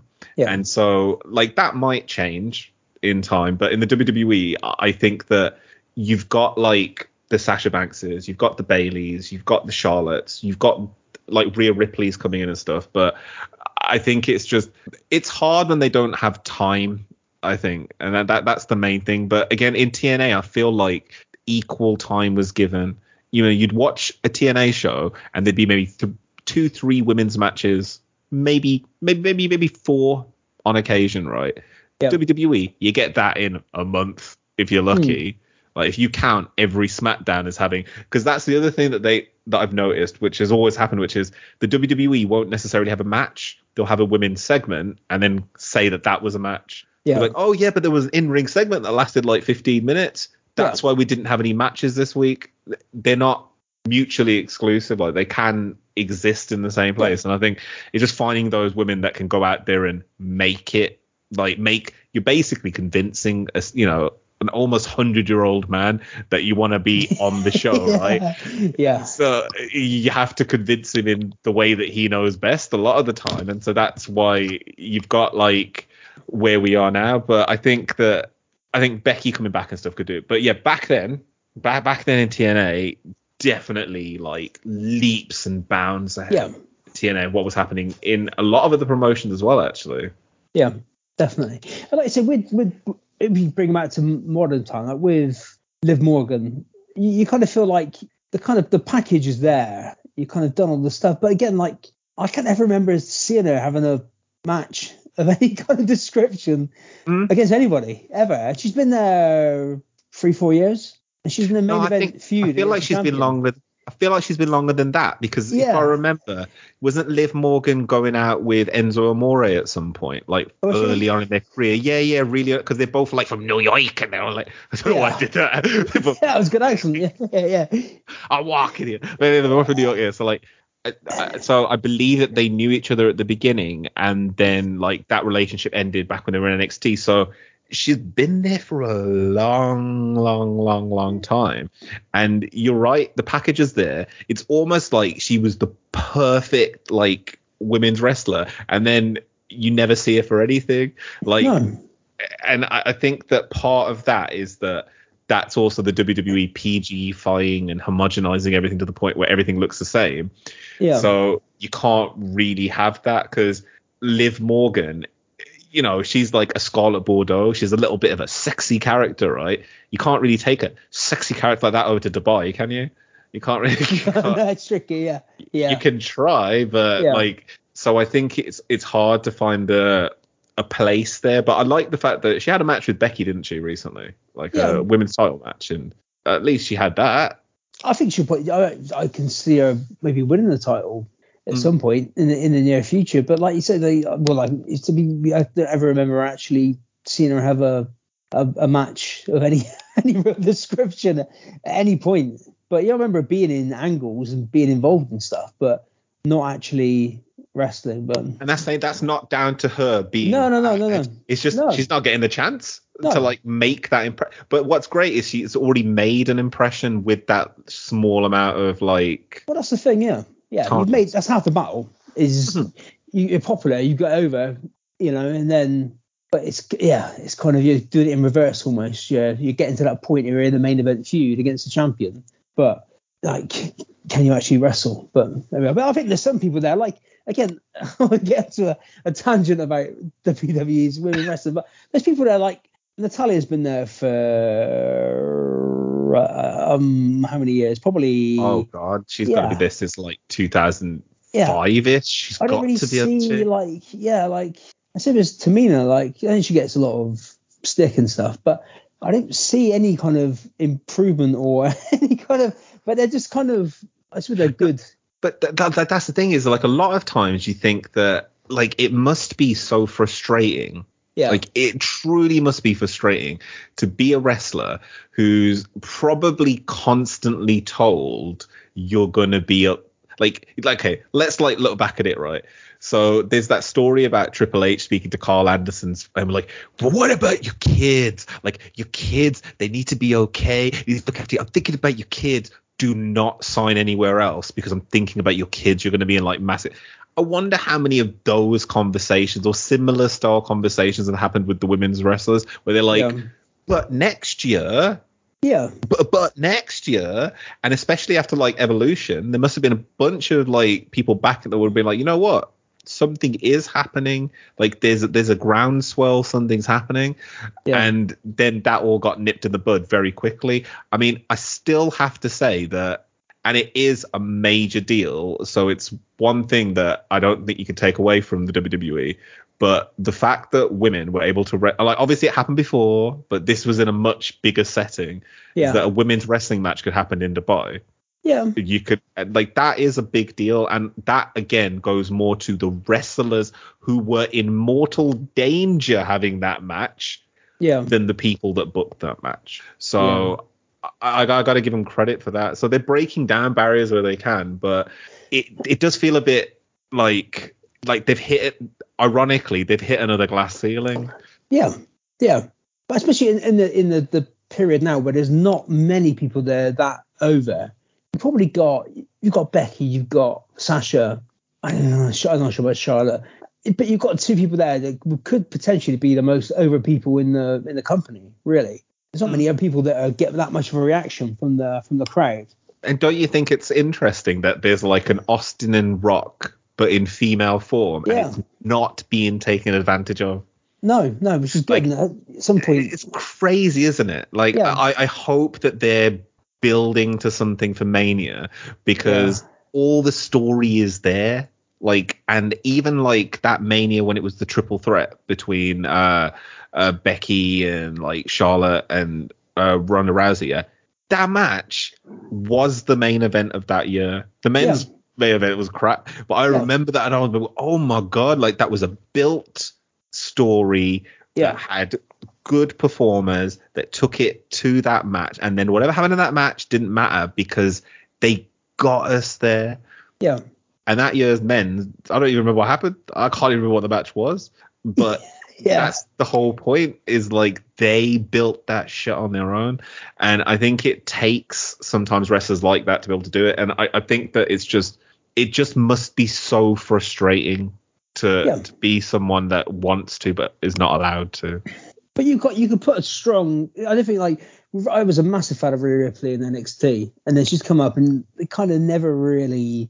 She hasn't really got a defined character in WWE, I don't think. But you've got, I think you've got Becky, you've got Charlotte, you've got Sasha, you've got Bayley when she's back, you've got Bianca Belair, you've got Rhea Ripley, you've got people in NXT potentially. You can see like maybe like Raquel Gonzalez come up in that kind of thing, and Io Shirai. You could you could have a massively, you know, and they're all. I looked at Bianca Belair, yeah, Yeah. and I was like, that's a damn star. Like you know all the stuff that she did on SmackDown uh, when she was up against Bayley, Yeah. like. I just I can still remember and it's burnt into my brain when she picked up Otis and walked him down and everything because she was Yeah. just like I'm gonna do all this stuff. That is how you do it, right? But what happens is that the WWE build towards WrestleMania every year, and I think sometimes the build is can be a little bit too much. So then the second you get to the night after WrestleMania, it's like great, they've ascended the mountain, they've done the thing, you know, they've spent Yeah. the past six months getting there. What is their next challenge? And then it's like a rematch from last night because that's what we do. And you're like, oh, yeah. okay Yeah. Or like or this brand new person from NXT who's going to beat you now in 30 seconds and Yeah. then we're not going to do anything with them but we're going to come back to you because we remember that you actually did a really good job for like the past 6 months Yeah. but the fans are going to be a bit dodgy about it because we'll have made you like like if you're Natalya, we'll have made you fart for about like three months, and Yeah, then yeah, we're yeah. gonna bring you back as a serious contender because the winds have changed. Like, do you know what I mean? It's just I- like I, I think that's what really does it for like the women's division in the WWE. It's just that it is sometimes a surprise. Oh, a women's match. That's happening tonight. Oh, Yeah. gee, Yeah. And But that's, it- I mean, that's the skill always trying to keep people. Again, if you do give someone a push, they win, Mm. and then they again a couple of months down the line after WrestleMania they lose. It's then keeping them relevant after that, unless they completely go away altogether, which people don't do anymore, do they? In the old days, it would be people would be gone for six months for some reason or mm-hmm. another, and then they come back. Whereas now people are on TV every week, all the time, having a match. Well, why having a match? You're in the match again. What's the point? What are they doing? Are they feuding with you know somebody completely random for no reason at all? Are they like that's yeah. again one of the things that AEW has done so well is like Yeah. that exact thing you've just said is like well all these random matches are happening that mean absolutely nothing and I'm basically just watching it for the sake of it because it's happening on the wrestling show and the Yeah. commentary is going to tell me what's actually roughly happening right now. But everything that happens on dark everything that happens on elevation everything that happens anywhere in like the AEW universe counts for something. And even if you don't necessarily know that right now they'll pull out some stat. They'll be like hey this guy's won like a like 20 matches in a row. And i'll be like where you were like oh like Yeah. on dark and elevation and stuff he's like yeah i didn't watch any of those shows doesn't matter though because i know that these are stats and if i was watching every week i could watch someone you know you could you could just be like Yeah. I really like uh, Fuego del Sol, right? So I'm gonna watch every single match that he has. I'm just gonna follow him from every show, Yeah. and I will by osmosis start liking some other wrestlers. But it means something. If you watched, like, let's let's just take a like a random wrestler. Let's say, like, let's Karrion Kross, right? So let's say, Yeah. if you watched all, actually no, he's probably too high, bro. Like, let's say there's someone low, like one of the 24/7 guys. And so if you watch one of the 24/7 guys matches every single week and follow them around from show to show, you'd probably like get confused. You'd probably think they're like a really bad star because on all of those events, they probably wouldn't even have a match or they probably Yeah. lose it or you realize they are literally 50-50 booked.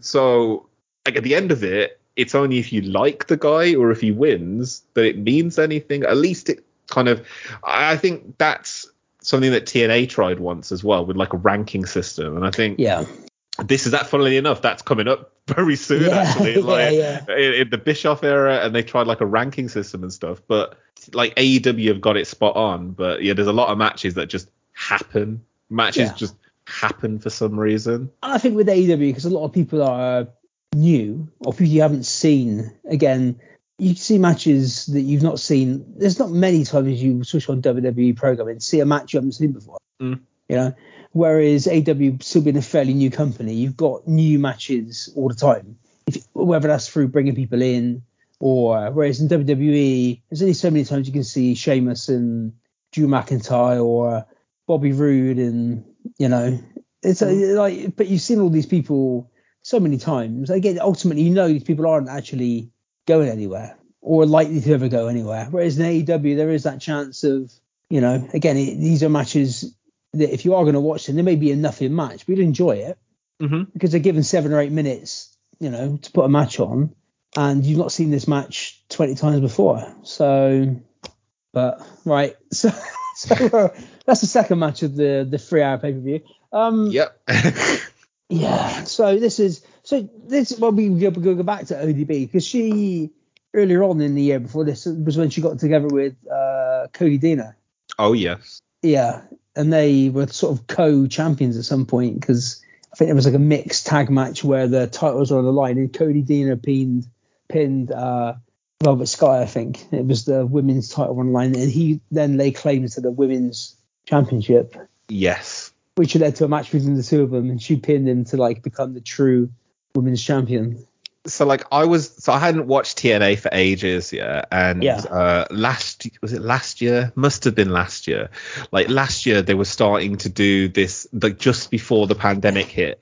There was supposed to be a show called TNA No Place Like Home Yeah, and it was going to have like all the like loads of originals on there. They were going to have like a like an X Ultimate X match. They have all this random stuff, right?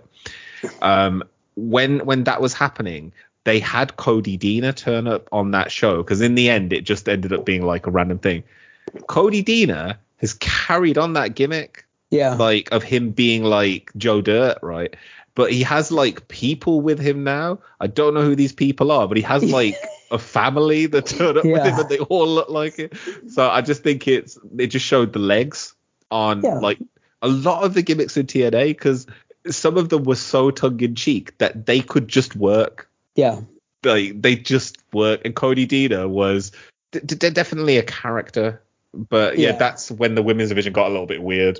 Yeah. Uh, like that was, but I, but I wonder if that was at the time because they had like Santina Marella um, in the WWE, and they were like, oh, maybe we can do this thing where we have like a woman. Uh, like the women, the men's championship is held by a woman. They could try something else. It might have been like because there were a lot of times where they influenced each other. So I Yeah. don't know what was happening Yeah. on the other side, but but no, yeah, he's, he's, he's in, back in TNA now in a stable with Eric Young. Another really, stable, another stable with Eric Young. Yeah. oh my yeah. god, they're Eskimo brothers as well. I don't know if anyone's gonna get that reference, but they're Eskimo brothers as well. That, that's crazy. Okay. Um, so it's Tara wins, and then yeah, she does a promo with Christy Hemme. Nicely, Christy Hemme on the on the, It's, on the uh, ramp. isn't it, um, uh, oh, it's not Christy Hemme. It's oh, she does all the fight shows now as well, and I can't think of who it is. She like she uh. Googling. What? Yeah. Not SoCal Val. It is So Val. It's So Val. Yeah, yeah, yeah, yeah. yeah, it's SoCal yeah, Val. yeah. SoCal Val, yeah, yeah. There's more Hogan stuff then. January the fourth. The Monday Yeah. Night Wars are on, brother. Apparently so. I love that Taz is like, I've been waiting for this for so long. You've been in the company for like two seconds. What are you talking about? So now one of my favourite TNA concepts, the the Feast or Fired. Mm. Right. It's it's it's a great idea, isn't it? tasty, beautiful. Like Yeah. this, but this is what I mean. Like TNA influencing WWE. WWE like, so we've got this match called Money in the Bank. Yeah, there's one briefcase. Yeah. There's a few ladders, and like if you get it, you get a title shot. TNA are like, oh, we're gonna do that shit and multiply it by four. So you've got all the titles. You've got the tag title, the X Division title, the world title, and and you're fired. Basically, that's the the four options for the briefcases. The people in it, well, so what a lethal lineup. consequences, lethal consequences. I've got lethal consequences. Right. It was good. Consequences Creed. So good. I loved Consequences Creed. and Master Lethal as well. Um, yes. But yeah, I mean, yeah, I mean, we're not far away from him doing his Ric Flair impression. Sorry, that was that, that was a few months after this. I think. exactly. uh, Cody Deaner is kind of on his own. Mhm. Uh, Beer Money, you're massively fucking over at this point, aren't they? Like, God. Yeah. Damn, weren't they? Yeah. Yeah. The and the World Elite, who would like their, their option, they're basically they're trying to stop. The story is they're trying to stop Beer Money from getting a briefcase, so they don't go after the tag titles. Kevin Nash is a member of Elite as well. Yeah, like yeah. So all these young guys, and then old man, old fucking Kenny Rogers, Kevin, Kevin Nash. it's fucking Whistler from Blade, Kris Kristofferson. Yeah. Like- who was the lady with him? He had like she was like the yeah, who the fuck was that? yeah some lady, his friend. Like I like the fact that because wasn't this the time where like Kevin Nash was on TV and he'd just have like he'd just be in the backstage just sitting there with some attractive woman. He'd be like, "Oh, do you want me to wrestle? Like, do you Yeah. want me to, to do something? This is another lady that I just brought onto the show. Yeah, just some just some broad. Well, he was in the, the main event Mafia, wasn't he? Kevin Nash was like Angle, Sting, Nash. Steiner was in the main event Mafia, wasn't he? well? Steiner, Joe, I think Joe was in there for a bit and, and well. Kurt Angle, yeah, Kurt and, Angle, uh, yeah. I think Booker Booker was the main event Mafia, wasn't he? Booker, yes, yes, Booker. was, yeah. yeah. Booker made I don't the, know where he like- at this point, Booker. Yeah, No, Booker but- made the Legends Championship when he was Yeah. in like, and he was just like, "This is my championship, and I own it." And I was just like, "Oh, yeah, I love it." It's that um, there's a clip of when him and Nash come out and do commentary, isn't there, on TNA, and it's, it's hilarious. Like, He just runs that. I will now beat you up. yeah, he's doing like his kind of African British accent, whatever it was. Yeah, yeah. and then you got all these joke characters, and then Samoa Joe comes out. I forgot Samoa Joe was there at this point, but yeah. Mhm. yeah, yeah, looking like a fucking murderer. Goddamn Um, beast. Yeah. Uh, well, yeah. So this this is Cody doing last match in his run in TNA until 2016 when he came back. Oh damn. I don't know what he was doing in the in the the preceding seven years, but probably, probably NASCAR. probably yeah. Um, but yeah, I mean, yeah. So it's him and Sheikh Sheikh Abdul Bashir, which again, slightly kind of. I mean, we're still in this time weird, period where anyone that looks vaguely, you know, from the Middle East has to But be. at least he is from the Middle East. He is from the He's Middle like East, one of yeah. the only wrestlers like at that period of time that wasn't like that wasn't doing the the guy from okay. So when I was a kid, yeah, Short Yeah. Circuit Two was one of my favorite. Well, Short Circuit Yeah. my favorite movies, right? Short Circuit Two was also one of my favorite movies.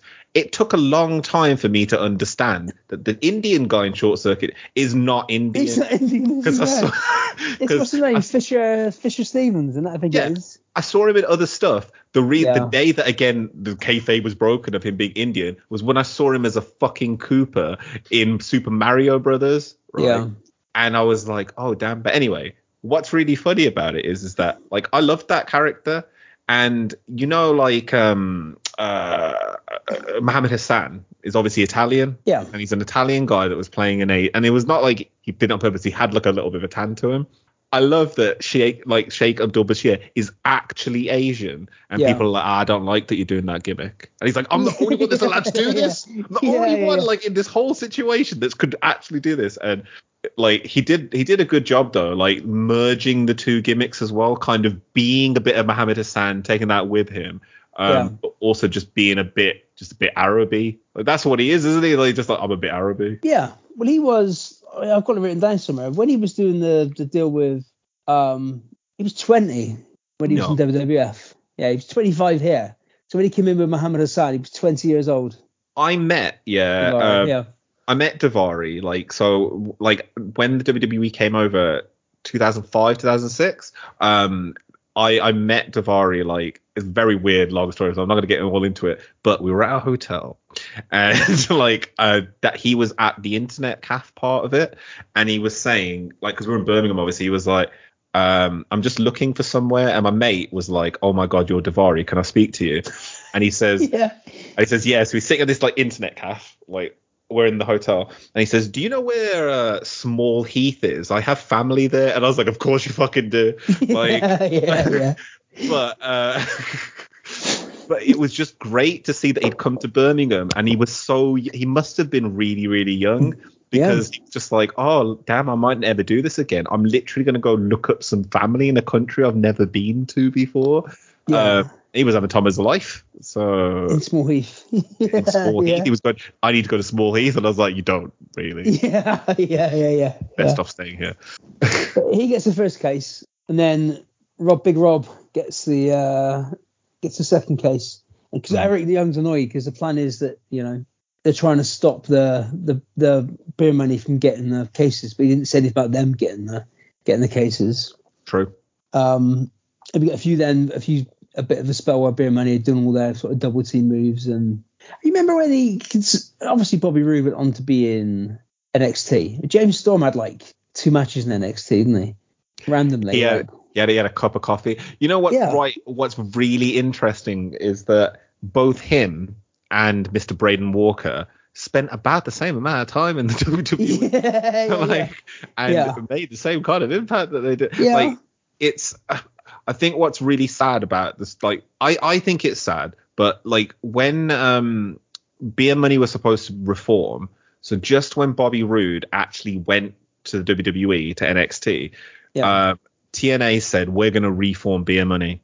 No, we're going to do it. Yeah, we want to keep Yeah. James Storm. So by doing that, James Storm signed like an extension to his contract of like a few years. They said the same thing to Bobby Roode, and he was like, "See y'all later." But gone. James Storm had already signed for like an Oh. extended period of time. So then at that point, he was like, "Yes, I'm leaving." So James Storm was like, "Ah, shit." But he'd already like given up his NXT position Yeah. because he was coming back to TNA. Apparently, Billy Gunn helped him get into the company as well, and Billy Right. Gunn left at that time.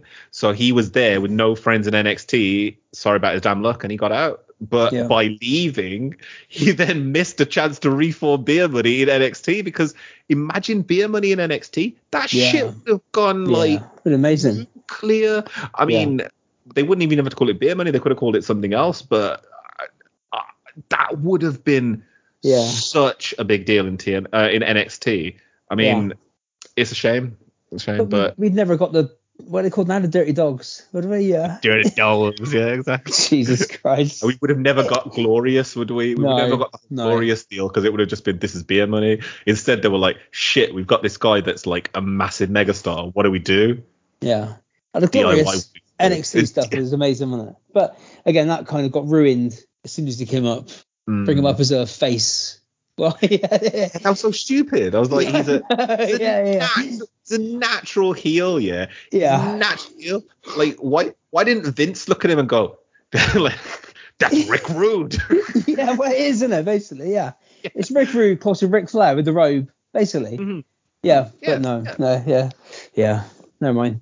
Um, yeah, so he gets uh, Big Rob gets a case, then Nash gets a case, and it comes down to like. Oh yeah, I love how pissed off like EY gets when Nash gets a case as well. Yeah, well. 'Cause yeah. That's the whole point is like keep everyone with the case. Nash just walks over and pulls the case down, and EY's like, yeah, what? yeah.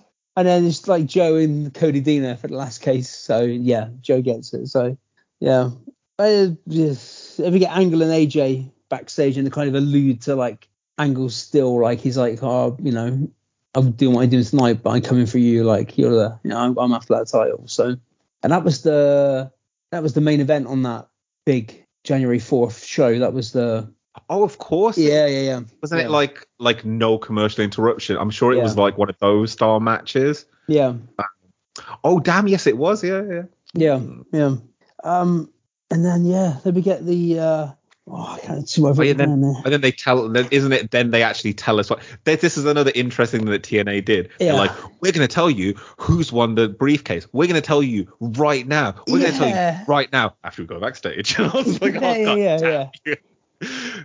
But yeah, they go back. I I, I like Jeremy Borash. Just call it Jeremy Borash, wouldn't he? Oh yeah, no, I, I love I love Borash. Like you, he he kept the wheels go. Like he ke- keeps the train going. Like Yeah. sometimes it really does go off the rails, and you can see Borash, and he's just like you can see it in his mind. Least this isn't WCW. Least this isn't WCW. Least this isn't WCW. But he pulls it together every single time. Like he's uh he is great. He is Yeah. great. And he, he he he holds it together. Plus, he has some of the best. Like he has one of the best scared looks in the business. Yeah, You know yeah, when yeah. someone like c- confronts him and he does that whole like bulging his eyes out and he's like, "Oh no, they're gonna kill me, they're gonna eat me." He does the best. So it's Kevin Nash and his, his lady friend at first. And Nash looks knackered, basically. he still looks, he still looks tired. I saw Look at him that do- man. What what what was Ah. best about that match was he did stuff in that match. One of the things he did in that match was an Irish whip. Yeah. He does Irish whip, but he's like, "Oh god, oh god." Kristofferson is not happy. So Kevin But yeah. Nash was 50 at this point. Okay.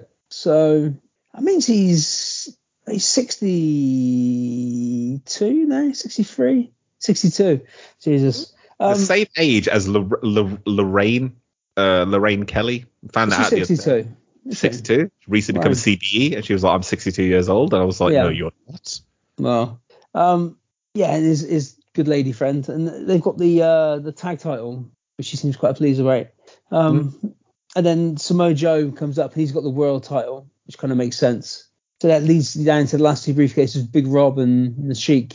You fire them both, wouldn't you? Really? You know what? Yeah. You know, you know what? Yeah. So some Oscar-worthy acting from Rob Terry. yeah, yeah, yeah. You see Sheik, he's all happy. He's like la la la la la, and Rob Yeah. like he keeps he keeps he keeps like sucking in. He keeps like, Yeah, very good very acting. yeah, interesting. Yeah. Um. And yeah, so Big Rob gets the X Division title shot, and Daivari gets gets fired. So hmm And and like Oh, what I like as well is Borash says, uh, "Good luck in your future yeah, he does. Yeah. and yeah, he was 25 at this point, Daivari. So yeah, there's there's an interesting thing that Taz says as well, which is like he keeps saying like he keeps saying is like just so everybody knows like this is legitimate. Like he doesn't know. Yeah, he's yeah. getting fired. Can Yeah. you all understand like the severity of this? We're firing this man because of this match. Like can you all like take heed? yeah, yeah. Like, I like yeah. that one of the years Curry Man got fired. And then Daniels turned up like because I'm sure that in the first few Feast of Fire matches it's like a, a variation of like Christopher Daniels lost every single time. Yeah. They mentioned in was- the main event, don't they? He was like, he, he says that he was, he got fired in the, the Feast or Fired thing. Yeah, yeah. And they showed yeah. him getting fired. And then the year after, I think Curry Man got fired. It's Yeah, like- Curry got fired. I was Yeah, like, yeah, what is- what is it? But but like it's always an interesting thing because like especially when like they even build it up in this match. Jer- Jerry Borash is like, well, Nash, you might get fired before Hogan turns up. And Yeah. Nash just looks at the camera like, no, I fucking won't. Like, what are you talking about? Well, Nash kind of just Wait. like looks at the camera, sort of raises his eyebrows, like, I'm gonna fuck to be honest. Like, it's, it's, I, I, yeah. I'm not going anywhere. You've already Yeah, paid yeah. for the hour. yeah, yeah. So next match is it's confusing. I don't know the backstory to this match, but it's an eight man tag elimination match. yeah, very confusing. Yeah. You to explain the rules because I didn't really understand what I Well, was. apparently on the on the Impact before it was they had a match where whoever won that match would get the advantage. So or whoever lost that match would have to start the match on their own for five minutes. okay. So understand that Yeah. that was what time it was there. Okay. so it's Team 3D. I always found it weird they couldn't call them the Dudley Boys. It's just like Team 3D, Rhyno and Jesse Neal, the old uh, famous Navy man, Jesse Neal, um, against Hernandez on his own to start off with.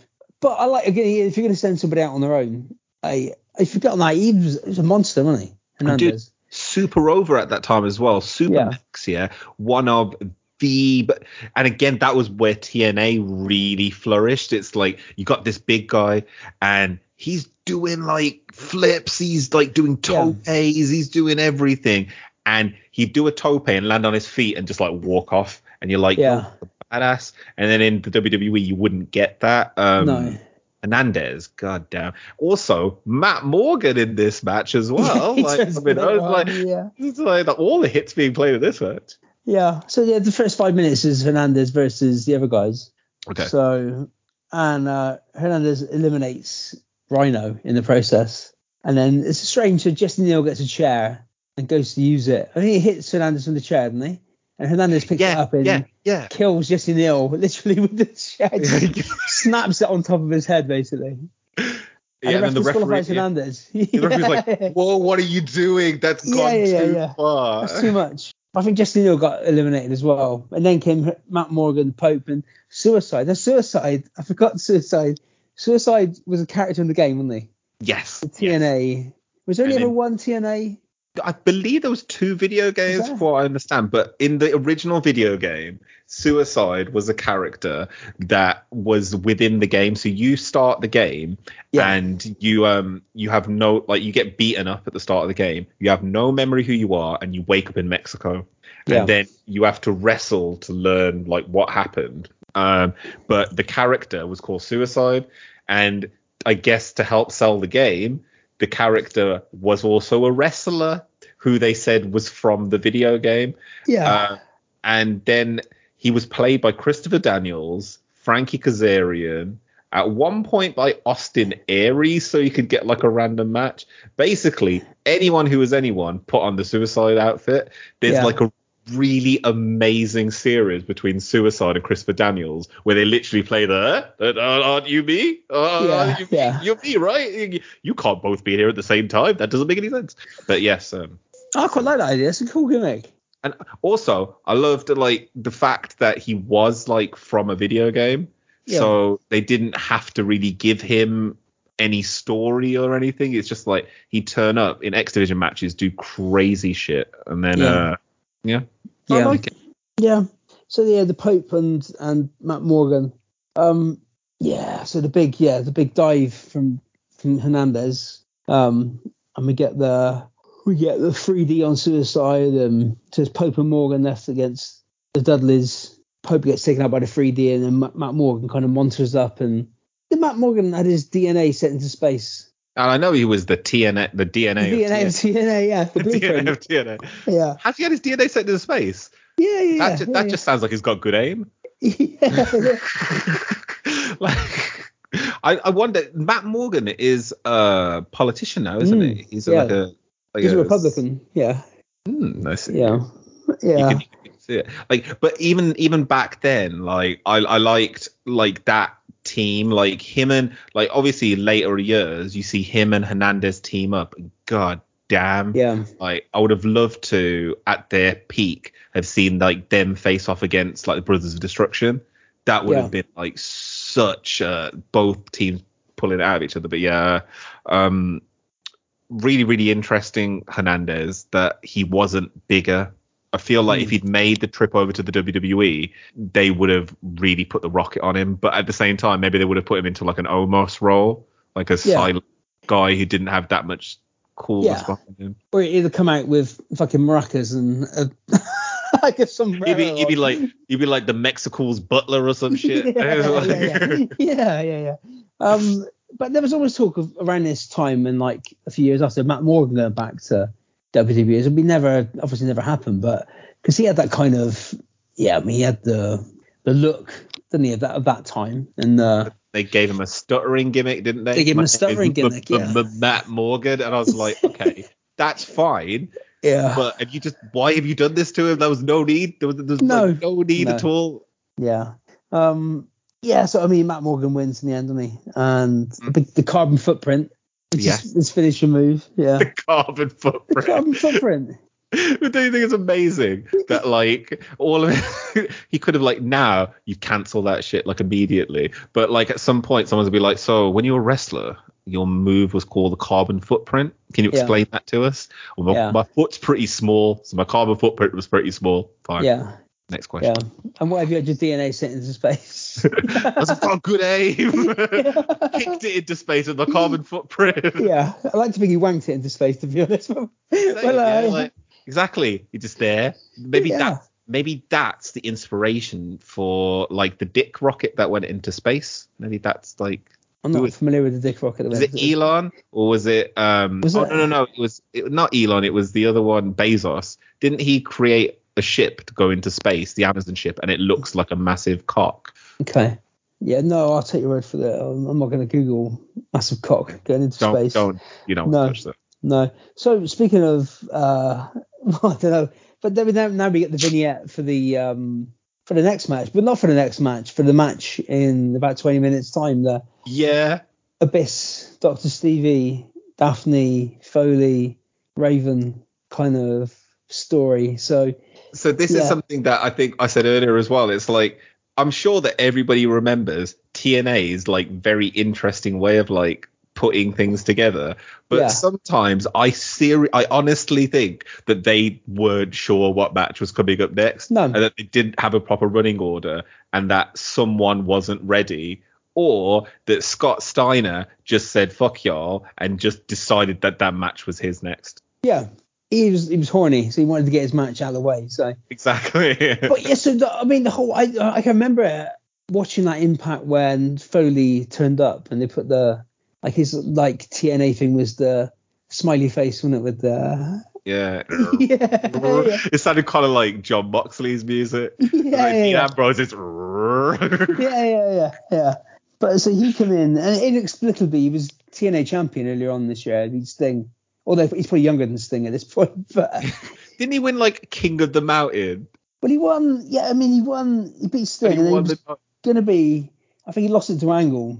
But Yeah. he had this gimmick where he was only going to defend it once a year or that kind of thing. That was his. Uh, so he's already face heel and then face again by this point. Um, but yeah, so he got involved with Abyss and Dr. Stevie came in. It's like Abyss. So Abyss was. If, if we go back, so we'll, we'll go back to the Abyss, the Abyss story. Actually, no, we'll get to the Abyss storyline when we get to the match. Exactly, they're that's what I'm saying. Well, let's not TNA. Yeah, I yeah. this. let's not Sorry, I TNA. We got so sucked into because that's the Oh? It's I'm getting confused. I If was you look at this vignette, you see Foley, Raven, Doctor Stevie.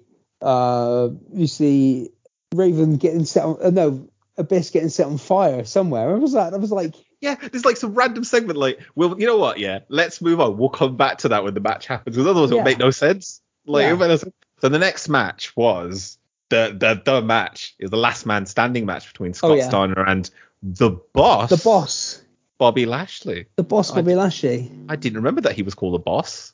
Yeah, well, this was kind of his. He was doing like MMA at the stuff as well, when he at the Mhm. time, and he had like a kind of he had like car noises in his music as well. The boss, uh, Bobby Lashley.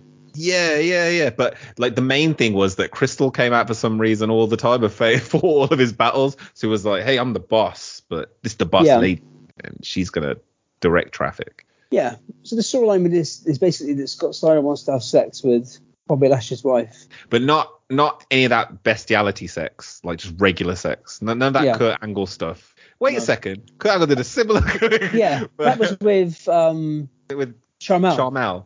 Yeah. Yeah, yeah. But yeah, it was yeah, basically that was the, the premise behind it. it. Scott Steiner thinks women, all women are attracted to him. Uh, and yeah,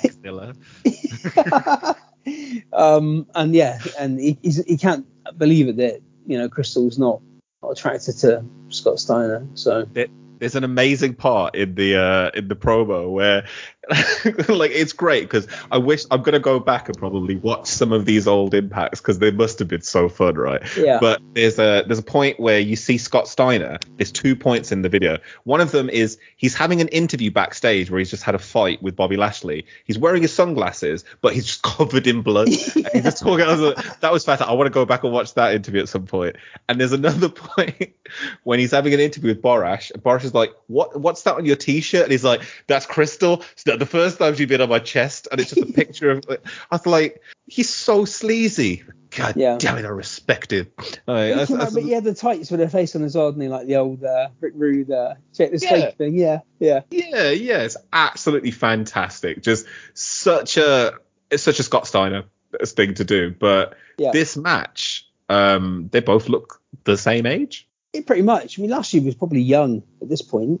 hmm I mean, he came in. I think he came in earlier on in the year to TNA, but I think he, when he left, he was doing there's some sort of tie-in with MMA and kind of. So he Was wasn't it- around. Yeah. Yeah, he went to he went to an MMA promotion, but there was a cross promotion with TNA where they kind of did Yeah. stuff together, didn't they? they were always doing that sort of thing, weren't they? And they bring in like random MMA people, and it wouldn't. none of it would. None of it would ever hit, would it? It would be. Uh, yeah. Didn't they Uh, bring in like America's top team, like at some Dan point, Lambert like- was in. Dan Lambert was there, wasn't in he? Yeah. TNA, yeah, yeah, yeah. yeah. But they had the thing he- that they brought in uh, it was Angel Ortiz or or Tito Ortiz, wasn't it? Or, Tito Ortiz, yeah, yeah, Tito Yeah. Ortiz, there. and then that dude from uh, um, the A Team, Yeah. Baracus from A Team, he was Yeah. there. Uh, Rampage Jackson. yeah, At some point- of it. I remember Yeah. it's like, "Hi, this is Rampage Jackson. Hi, this is Tito Ortiz. Oh, we're all here. Actually, we're embarrassed to come here. We're never going to come here again." Like, one time. Yeah. It's like there's still from TNA. One of my favorite images from TNA is uh, you know the movie Head of State with Chris Yeah. Rock. There's a point in that movie where they go to a wrestling event, and because Chris Rock is trying to become president, so he turns up. Anyway, they obviously can't afford to go to the WWE, so they go to TNA. And there was this video in like all the video packages from TNA back in the day. We've got Chris Rock going, "This is the best professional wrestling," almost like he's been like held hostage. It's the best professional wrestling I'd ever seen in my life. And then he leaves, and it's like I'm an amazing actor, obviously, but it's it's it's shit like that. Yeah. like I, I I love from this time. Yeah. So so yeah, so Lashley. um, and Steiner kicking the shit out of each other when they came out Yeah. to start with. Well, first of all, obviously Steiner going up to go to Crystal. Hey, hey, where, where you going? It was like, yeah, he chases after her, didn't he? When they come out, yeah, yeah. Immediately, the bell rings. Like, well, I'm running after that woman. He's at ringside. Yeah, yeah. But you get, yeah, there's a metal pipe involved, and you get a, a Frankenstein off the top rope, which is insane in 2009. So, uh, and then yeah, so the, the end is he gets to get his pipe, and Crystal throws the pipe to Lashley, who then clonks Scott Steiner on the head with the pipe. But he drops it. That's what he drops it, didn't he? He drops it to him. He drops it, but he quickly does like a, a spear because he's like he dropped the pipe and then picks the pipe up and then whacks Steiner with the pipe. So it's it's weird because like every single time Scott Steiner just screams like Yeah. someone comes in like, shut up with you there there is also if I made a note which is at some point Taz like obviously Taz has just turned up right? I didn't realize how how shortly it turned up. He said uh, so he said at one point he's like some would say vintage Steiner. Like, you could do that you could just see it at this point Taz was very happy. He was given a lot of freedom. He Yeah. was allowed to say whatever he wanted to. But uh yeah. Uh like great match. Like exactly what it needed to be. Yeah, and like when you see Bobby Lashley now doing similar style matches like that match against, had against Roman Reigns yeah, um he could still go like he's still got he, he just looks more vascular now he looks Yeah. scarier um Yeah.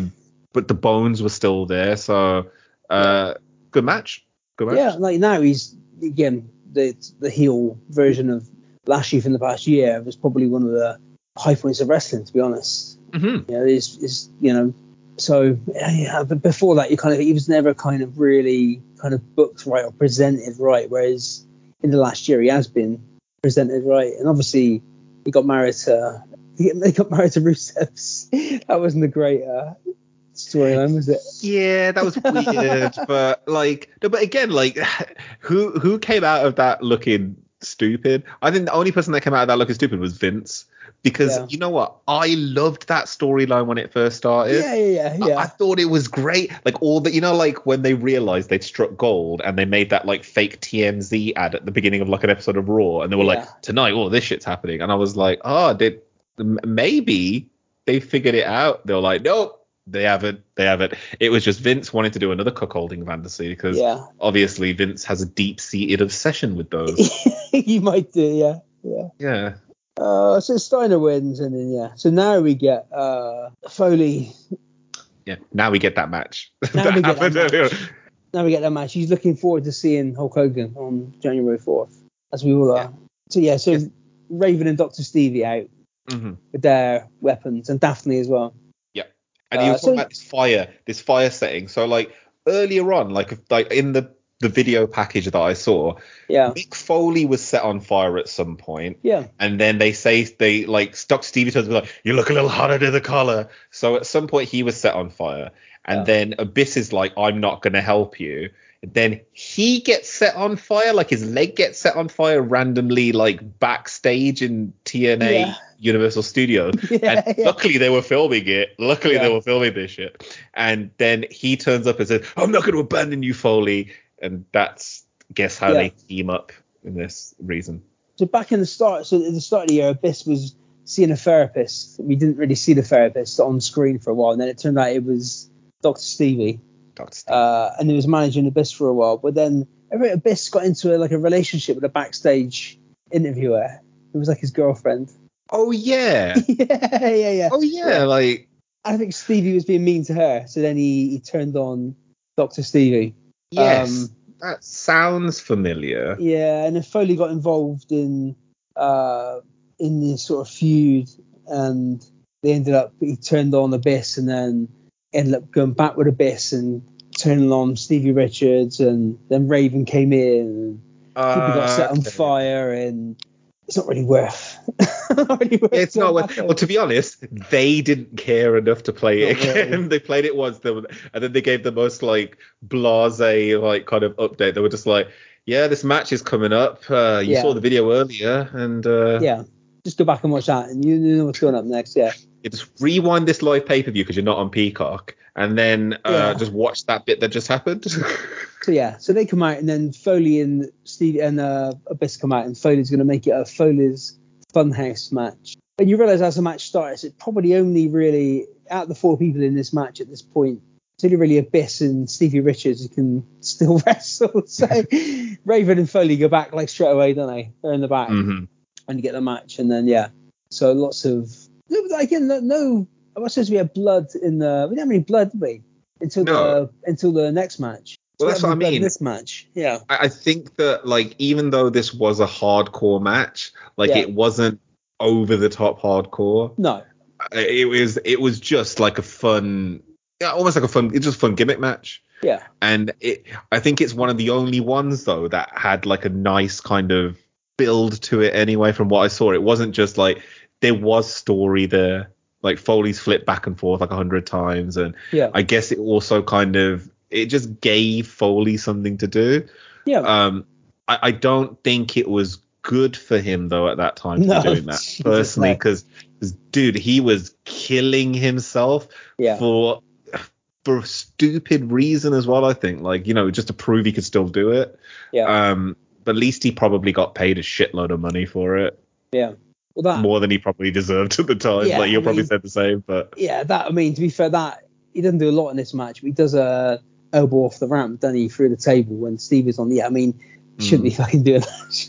I winced watching that. It's like, no, he's not going to do it. But yeah, it's like I read I've read Foley's book, you know, the first one, Have a Nice Yeah. Day, and he speaks about like how that elbow to the outside was like one of his trademarks that he used to do all the time, yeah, and how slowly but surely he realized that he was just crippling himself yeah, because you don't he would land on his elbow like a crazy person. He'd go out there, land on his elbow, and after time they were like, "Yo, it's probably a stupid idea for you to do yeah. that," Not the but best idea, no. too late. Yeah, no. So yeah, but yeah, this is like what seven, eight minutes, and this uh, yeah, there's lots of weapons and daftness, and but yeah, the good guys win in the end. Yeah, Abyss picks up the win, doesn't he? Yeah. Um, Abyss looked great coming out of this. I, I, I Yeah. liked this storyline for Abyss because it gave him something to do, um, which made sense because all of his lore and everything was very like there's a lot there, so you could say, yeah, I can believe him speaking to this Doctor Stevie guy. Because wasn't there a point when Abyss was like, because he was wearing like the white jumpsuit when he was like a good Yeah. guy, wasn't he? And he was being controlled by Doctor Stevie, and then he took that off and became like Foley.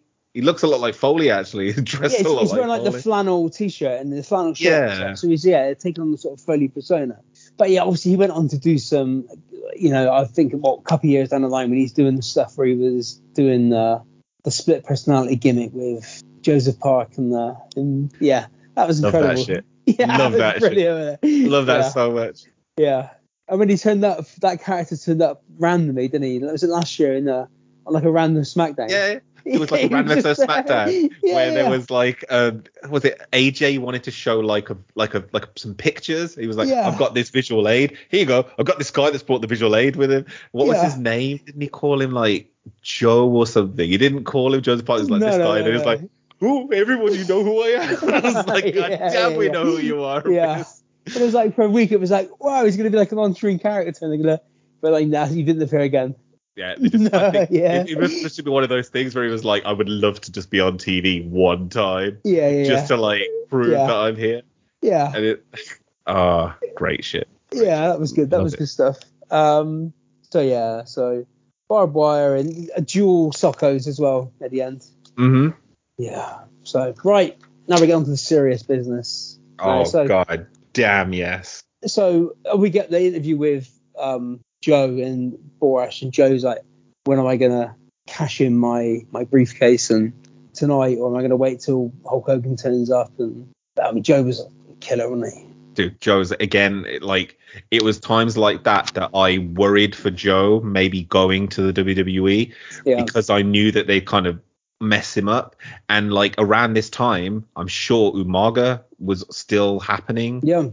and like I'm not again not saying that against Umaga, but like we were all sitting here like wrestling fans at the time. I remember he's like discussing this, and I was like, if Samoa Joe goes to the WWE, he will be Umaga version 2.0. Yeah, Like, yeah. he- they will not let him talk.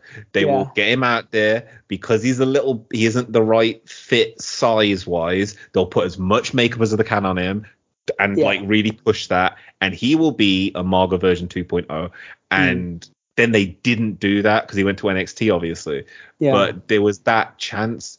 Um, and he, but he was so good.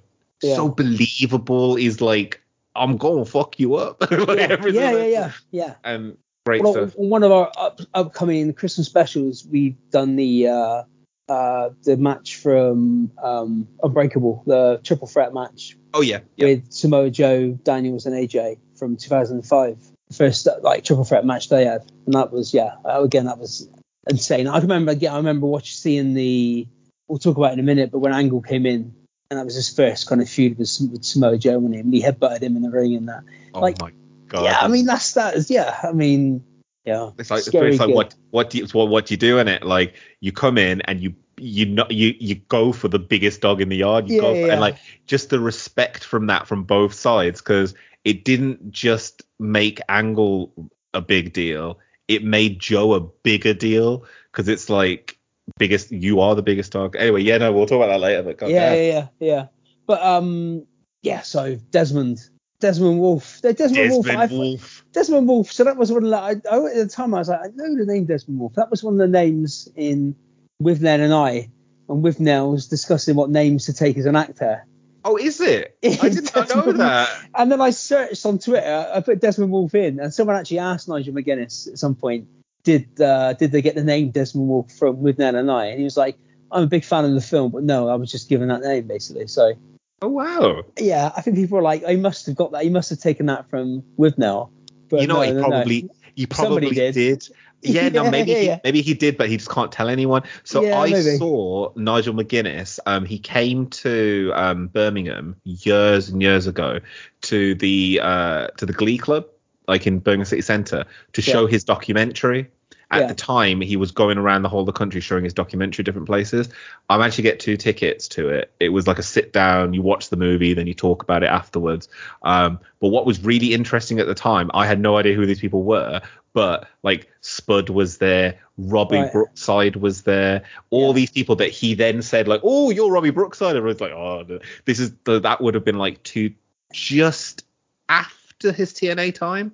Yeah.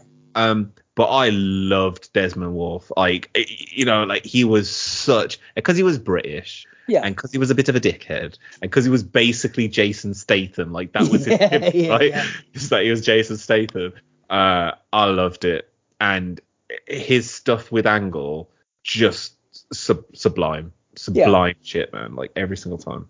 So I used to listen to, uh, I still listen to it now called uh, Smart Wrestling Fan, a podcast, and Mhm. they um they'd always talk about they do like indie results and indie shows and stuff, and they'd always talk about Nigel McGuinness and like in this like ROH stuff and and then obviously when he turned up, I'd never seen any of his matches before, and then when he turned up in TNA, I was like, oh, it's you know, Nigel McGuinness is signed with TNA and he's due to debut, and then he turned up as Desmond Wolfe because again at the time, so apparently he was in September 2009. He was still with ROH, and they announced that he was leaving to sign with WWE. Okay. He failed. I, I think he had like an injury at the time, and they didn't take the option up to sign him, so he signed for TNA.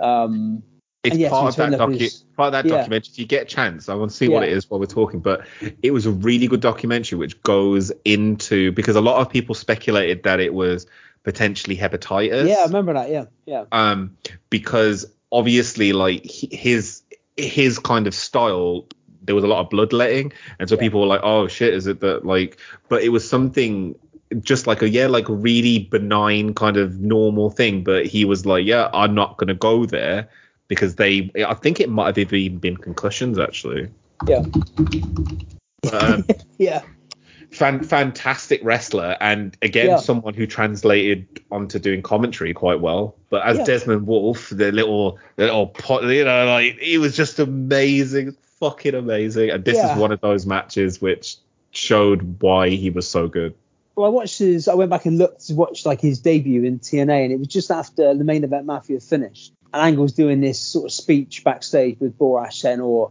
I got it all wrong. Like the young guys are the the future, and I want to wrestle all these young guys and sort of put the young guys over. And then he turns up in the office like to chat to Angle and says, "Oh, like pleased to meet you and stuff." And you're like, "I'm such a big fan of yours," and you know, and you've been such an inspiration. And he sort of turns away from Mangle, looks to the camera, and then sort of like adjusts his jacket, or whatever, It takes his sunglasses off, and then turns around and just fucking smacks Angle and starts beating him up.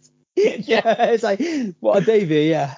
Yeah. Saw the documentary. Uh, so this was 2012 actually. So I must have seen Yeah. it about 2013. Documentary is called The Last of McGuinness. Yeah. So that's a self. I believe it's self-funded that he did it Yeah. himself. Um, really good documentary. If you've got, if anyone out there got time to listen to it, um, Yeah. sorry, watch it even. It it really goes through a lot of his history and what it means to be um, an independent wrestler back in that time. So like end of 2009, 2010, um, and all of that in between. And some really Yeah. interesting cameos as well in that movie, if I remember right. Yeah. But yeah, so yeah, this is his, his first kind of feud when he comes in is with Angle. And Mhm. you kind of forget how good Angle was still at this point. I mean, he looks like when Angle come out, comes out. And I loved Angle's TNA theme music as well. Mm-hmm. Yeah, yeah. And By, kind of wasn't it by from, uh, CFO as well? yeah, yeah. Like, and the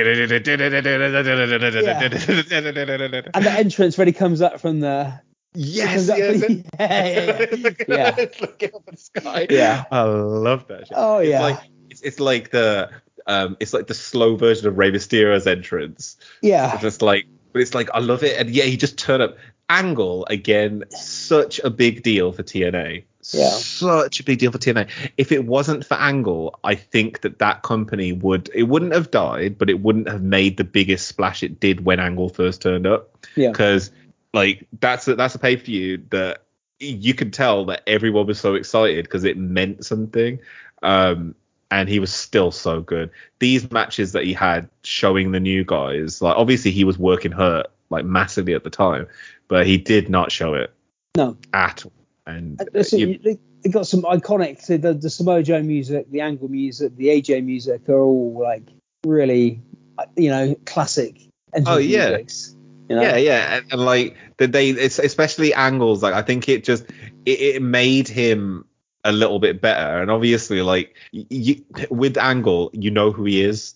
yeah, he is a wrestling machine. And like everything that they did with music with um every wrestler i think that it really added to it. Like i, I could aj's theme was singleable like they Yeah, had yeah, that or everything else. Obviously that is something like a carryover from the indies. Yeah, but like i love that it had that feeling. And yeah classic A yeah, classic ever actually but yes Yeah. desmond desmond wolfe versus kurt angle in and what is it a three degrees of pain match yeah, yeah.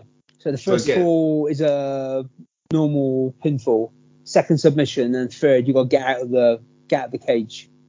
got it So, but yeah, I mean, Desmond Wolfe, look, they both look amazing. To be fair, like in the peak of physical condition, Mhm. but it's quite a slow, sort of methodical kind of match. by lots of, but I think it's good again with the different kind of break it up. You've got again like a pinfall. So the first one, I think Desmond Wolfe wins the first one with his.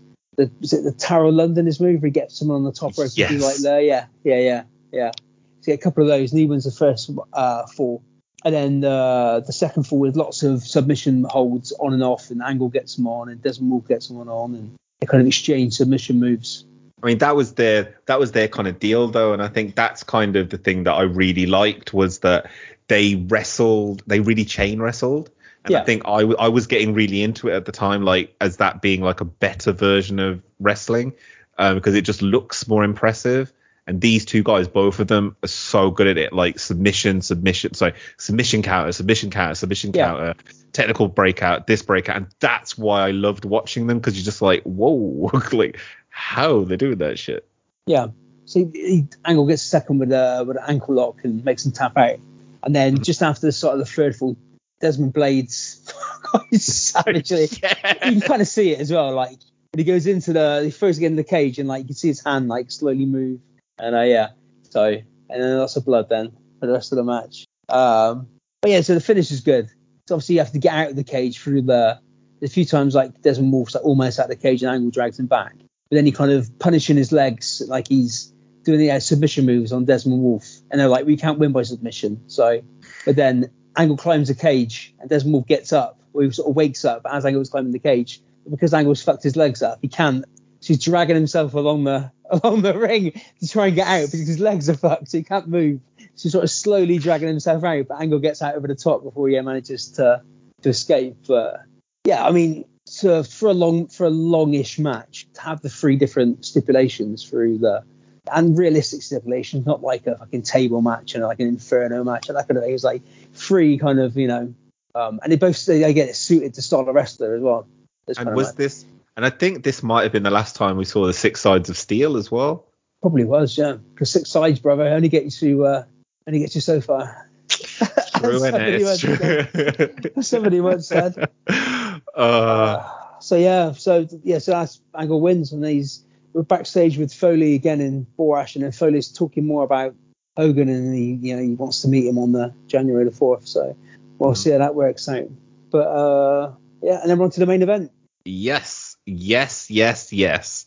Oh, wow. That was, that was a match, wasn't it? Like, you know what? It's a really good match, but there's Yeah. something that you messaged me just as we were fi- finishing this match, which doesn't happen till much later. Yeah, But I feel like it happened for a long duration of the match. yeah, But these two guys, um, obviously they the, the it's Christopher Daniels and AJ uh, for the title. AJ is currently champion. I loved this feud because you were saying that you guys watched um, Unforgiven, uh, Yeah. not Unforgiven, um, Unbreakable. Sorry, Unbreakable, yeah. um, you watched Unbreakable, and in Unbreakable, out yet. In, in kayfabe world, that comes out in a few days' time. But Oh, yeah, you got, you got was- to look forward to. it, Yeah, yeah, yeah, yeah. but it's but it's but I was saying yeah, but I say it's nice to kind of like see this like Yeah. two guys, two homegrown guys really, like Yeah. even though they've been in other places, you'd say they were TNA through and through, yeah. and they're in the main event.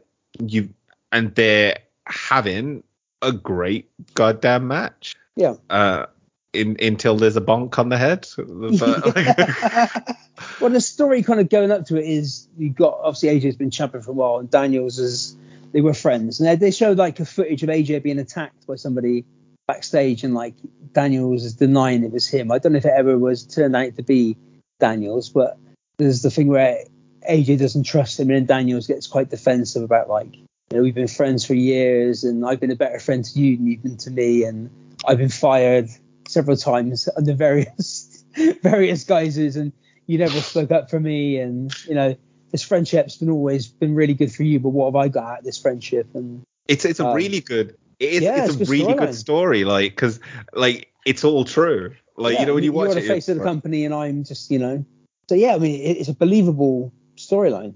Um, without getting too ridiculous, when I get into is actually yeah, these guys have got a, a genuine beef and a genuine issue. When I get into daft in the storyline, because you don't need that with these two guys, do you? Basically, you, That's what I mean. It, this what it's uh, what this kind of reminds me of is like an NXT style story. It's just Yeah. like I'm better than you. No, I'm better than you. Let's go settle it in the ring. yeah, And it's very si- nice, simple story to understand, but it can have layers if it's needed. Yeah, but there's yeah various like incredible spots in this stuff to the outside, and uh, again, in the Daniels takes a as as we get towards the end of the match, takes a sizable bump on his head, and literally Mhm. as a as a man with a bald head, I feel feel that pain of yeah if you do get a lump on your head, it does show more when That- more of your head is exposed. That Yeah. lump though looks like the size of AJ's foot. That looks like Yeah. AJ just kicked him straight in the head. Yeah, yeah, and it gets bigger like as the match goes on, like near the end, it's like sticking out almost. I feel Um, like there's there's only been one time that I've done that to myself. Yeah. Like when I was younger, my mom used to like to cut my hair very very short, so I was quite bald for so long. And I I don't know why, but one day I ran into a wall, like Yeah. Not on purpose, but I ran Yeah. into a wall and like I literally had like a comedy bump come out, right? Yeah. One time ever. That day I decided I would grow hair. Because I was like, if this ever happens, and it happened a few times, you get bumped on the head, and you're Yeah. like, oh, it's cracked, it's, it's hidden under the hair. Like I couldn't do it. Yeah, I mean, you- I think his hair is like a layer of protection as well. I haven't got that. You know, I've not got that layer of protection, so I'm exposed. I had a years ago, I had like a, this lump. come- I got a scar on the back of my head where I had this Mhm. lump coming up. I thought it was like an ingrown hair, and it kept coming back and back and back. Went to the doctors and they said, "Oh, it's a blocked sweat gland." what we'll do is we'll take the top of it off and we'll scrape out the like the the calcified stuff which is blocking Ah. the sweat gland. And basically they said like we'll give you a little anaesthetic in the top of your head. They did, and then Mhm.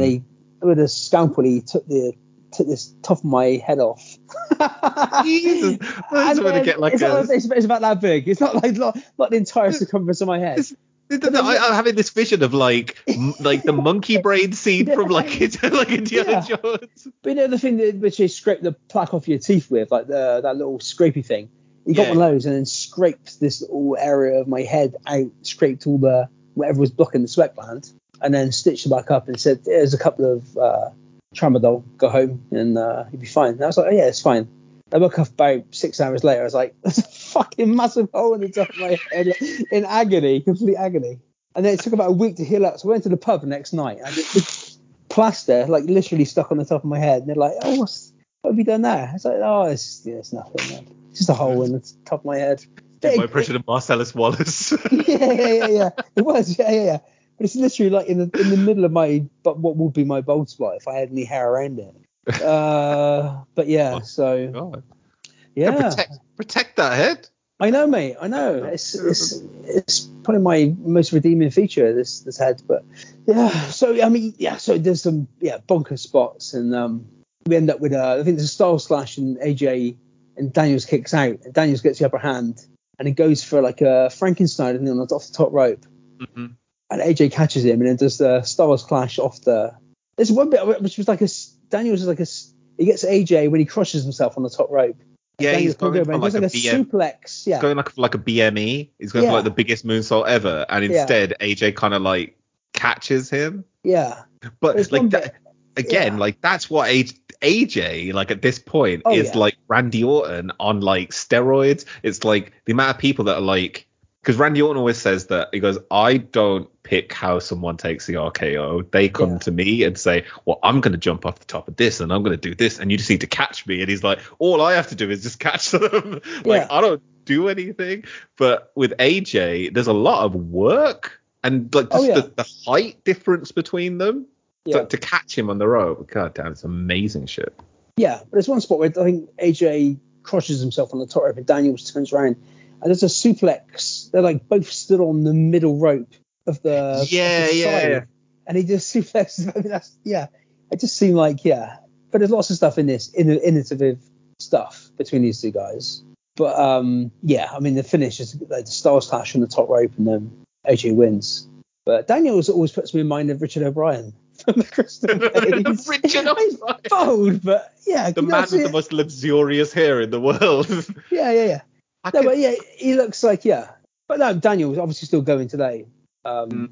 yeah. I, I think what's what's good about Daniels is that like he is still going today. He like even for all the kind of stuff that he did because he did do like you know some pretty like crazy stuff in TNA. Like I I remember seeing him for the first time in Triple X Yeah. and all the stuff that he was doing with like um like Elix Skipper and everything. And I, I just thought it was amazing. The fact that he kept in shape and kept going, like you know, like bad influence. There's so many people. There was a point when you got to remember. Christopher Daniel was in TNA, and he was also working um, as an extra on the Pirates of Penzance in like Universal. Yeah, yeah, in Universal Studio. He was he was there as like one of the guys because he wanted to still wrestle, and you Yeah. can tell that there's someone that really gives a shit about their job. Yeah, that they're like, I'm working for a national wrestling promotion that does like nothing, right? And I've done this for years and years and years. I'm also randomly working in like the Universal Studios stuff because I want to be close to what I do. I, I don't. There's many people out there that would have probably hung it up by the time that they're in like WCW and then it gets sold, so they don't get anywhere else. Then they go to the Indies and yeah, nothing really happens. And they get to TNA and they get like one chance, but they make su- he makes such good use out of it. Everything that Daniels did from that point on, 2009, 2010, sorry, especially 2009, was some of the values that TNA was built on, and it was almost a bit sad to see what happened to a lot of those TNA originals. Yeah. Only ne- only next year. we'll get to Only the we'll get to what Daniels does in the next pay per view in a minute. But but yeah, I mean, I mean, TNA had a history of people working in uh, the theme park and obviously appearing on the show. But again, involving Daniels later on with the uh, Daniels, AJ, Dixie, Kazarian storyline when uh, Claire Lynch was uh, she was olive oil, wasn't she on the in the theme Mhm. park? Yeah. yeah. So weird. Like, wasn't that like they turn up bad influence and they're just like, Yeah. hey, so we like to get drunk and spill secrets. And it's like, like AJ and like they, like if you everything that you read about that like if everybody obviously you when you cover it yeah there's a lot of uh there's a lot of people that talk about that particular show because AJ hates it because she's Yeah. like look if I was gonna get someone like it's Yeah. such a hard if I was gonna get someone at least get someone that looked attractive and it's like oh damn man that's really harsh Oh, that's harsh. Yeah. like, in, the, in the AJ, she's supposed to be like your crack addicted like baby mama. I don't think attractiveness is what they were going for. Like No. it doesn't really matter. But But uh, it all, it all turned out to be the secret plans were all Dix's husband's birthday party, weren't they? yeah, It birthday party, if I remember It's like- rightly. the whole of the thing ended up becoming like an episode of like Tales from the Crypt. Like Yeah. it's like, oh, you're having an affair. Oh, I've killed them all. Oh no, I was actually there's an episode of Tales in the Crypt that actually follows that. There's someone that goes to they kill their wife because they think that they're secretly having a like relationship with their best friend, but Yeah. really they were planning a surprise birthday party for him. So when he turns up with the severed head, Yeah. surprise. That's a callback to when I did the episode with uh, UTC Rob about Big Daddy being on This Is Your Life. We, Really? Really doesn't really call back to that. Yeah, yeah. We did. Uh, I did some research into This Is Your Life, and Ronnie Barker was going to be on This Is Your Life, but he didn't appear. Uh, his wife was setting it all up, and he was convinced that she was having an affair. she was being really secretive. Oh, of course, yeah, because they're secretly like Yeah. contacting people from their past. And in the and- end, she had to say like, "No, it was I'm setting you up to be on This Is Your Life," and he was like, "I'm not going on." So Ronnie Ronnie Barker almost left his wife because of uh, This Is Your Life, but That that Michael Aspel, he's a bloody troublemaker, isn't he? yeah, yeah. Bloody troublemaker. Right, so that's the end of the show, and my tablet is running out of battery. So uh, as we go into the approach the third hour of the show. So as is as is tradition on the show, we'll now go through the uh, what Dave Meltzer thought about the uh, the TNA final resolution. If I can find the uh, the page here. So this is what Uncle Dave Meltzer thought. So the first match, Brutus Magnus and the British invasion against the American Machine Guns gets three and a half stars. Okay, that, that that seems fair. Yeah. The Knockouts title match gets a star. That also on the Meltzer scale, that seems fair. The Feast or Fired match gets a star. Come I on, that was, at least, that was at least two stars, man. Just for Kevin Nash having some work ring. Yeah. The uh, elimination tag match gets a star and a half. The uh, Lashley Steiner match gets two and a quarter stars. yeah, yeah. Uh, the Foley uh, Abyss match gets two and three quarter stars. That gets That's more than the interesting. yeah. So that is gets more than the. Steiner match. Yeah. The Angle Desmond Wolfe match gets four stars, Okay, yeah. and then the main events gets gets four and a quarter stars. So Oh wow. that's up there. So there's only been ever only to this day only ever been one five star TNA match, and that was Unbreakable, the triple threat. You can see because by that point i think that they lost a lot of what tna was. Like like one of the things that i used to love about tna is just like they would take something and then just expand upon it. So like you know we're talking about like feast or fired it's like hey you've got this one thing. We'll just like multi-ball it. We're just gonna fucking like throw loads of stuff on. And i, I think that some of the things they did just didn't work. Yeah. but like like when they tried something like it came to for for example like in this night we saw some really good matches but then we saw some really mediocre matches. Yeah. uh, and they, that was only because the the good matches were there.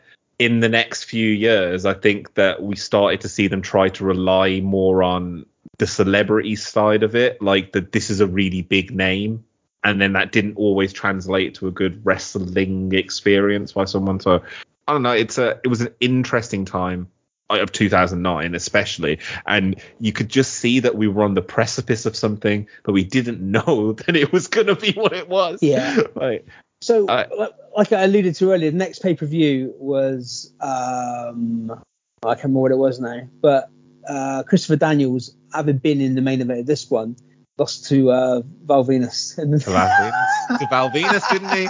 Yeah, did. and I, that's what I mean. It's like this was his last big shot. Yeah. This was the last time I think that I saw Daniels as like a big deal. And then yeah, we the Yeah. next time we've got Val Venis and Chris Daniels coming out saying, "Hey Val Venis." I've been in like the main event. I can kick your ass, and Val Venis is like, but I know, I know Hulk Hogan. Yeah. then he wins, and I'm like, oh, what the fuck? It's all because of that bump on the head. Yes, Yeah. that's what it did. But don't you also think that maybe Val Venis was trying to steal his gimmick? Because when he turned up, he was also bold.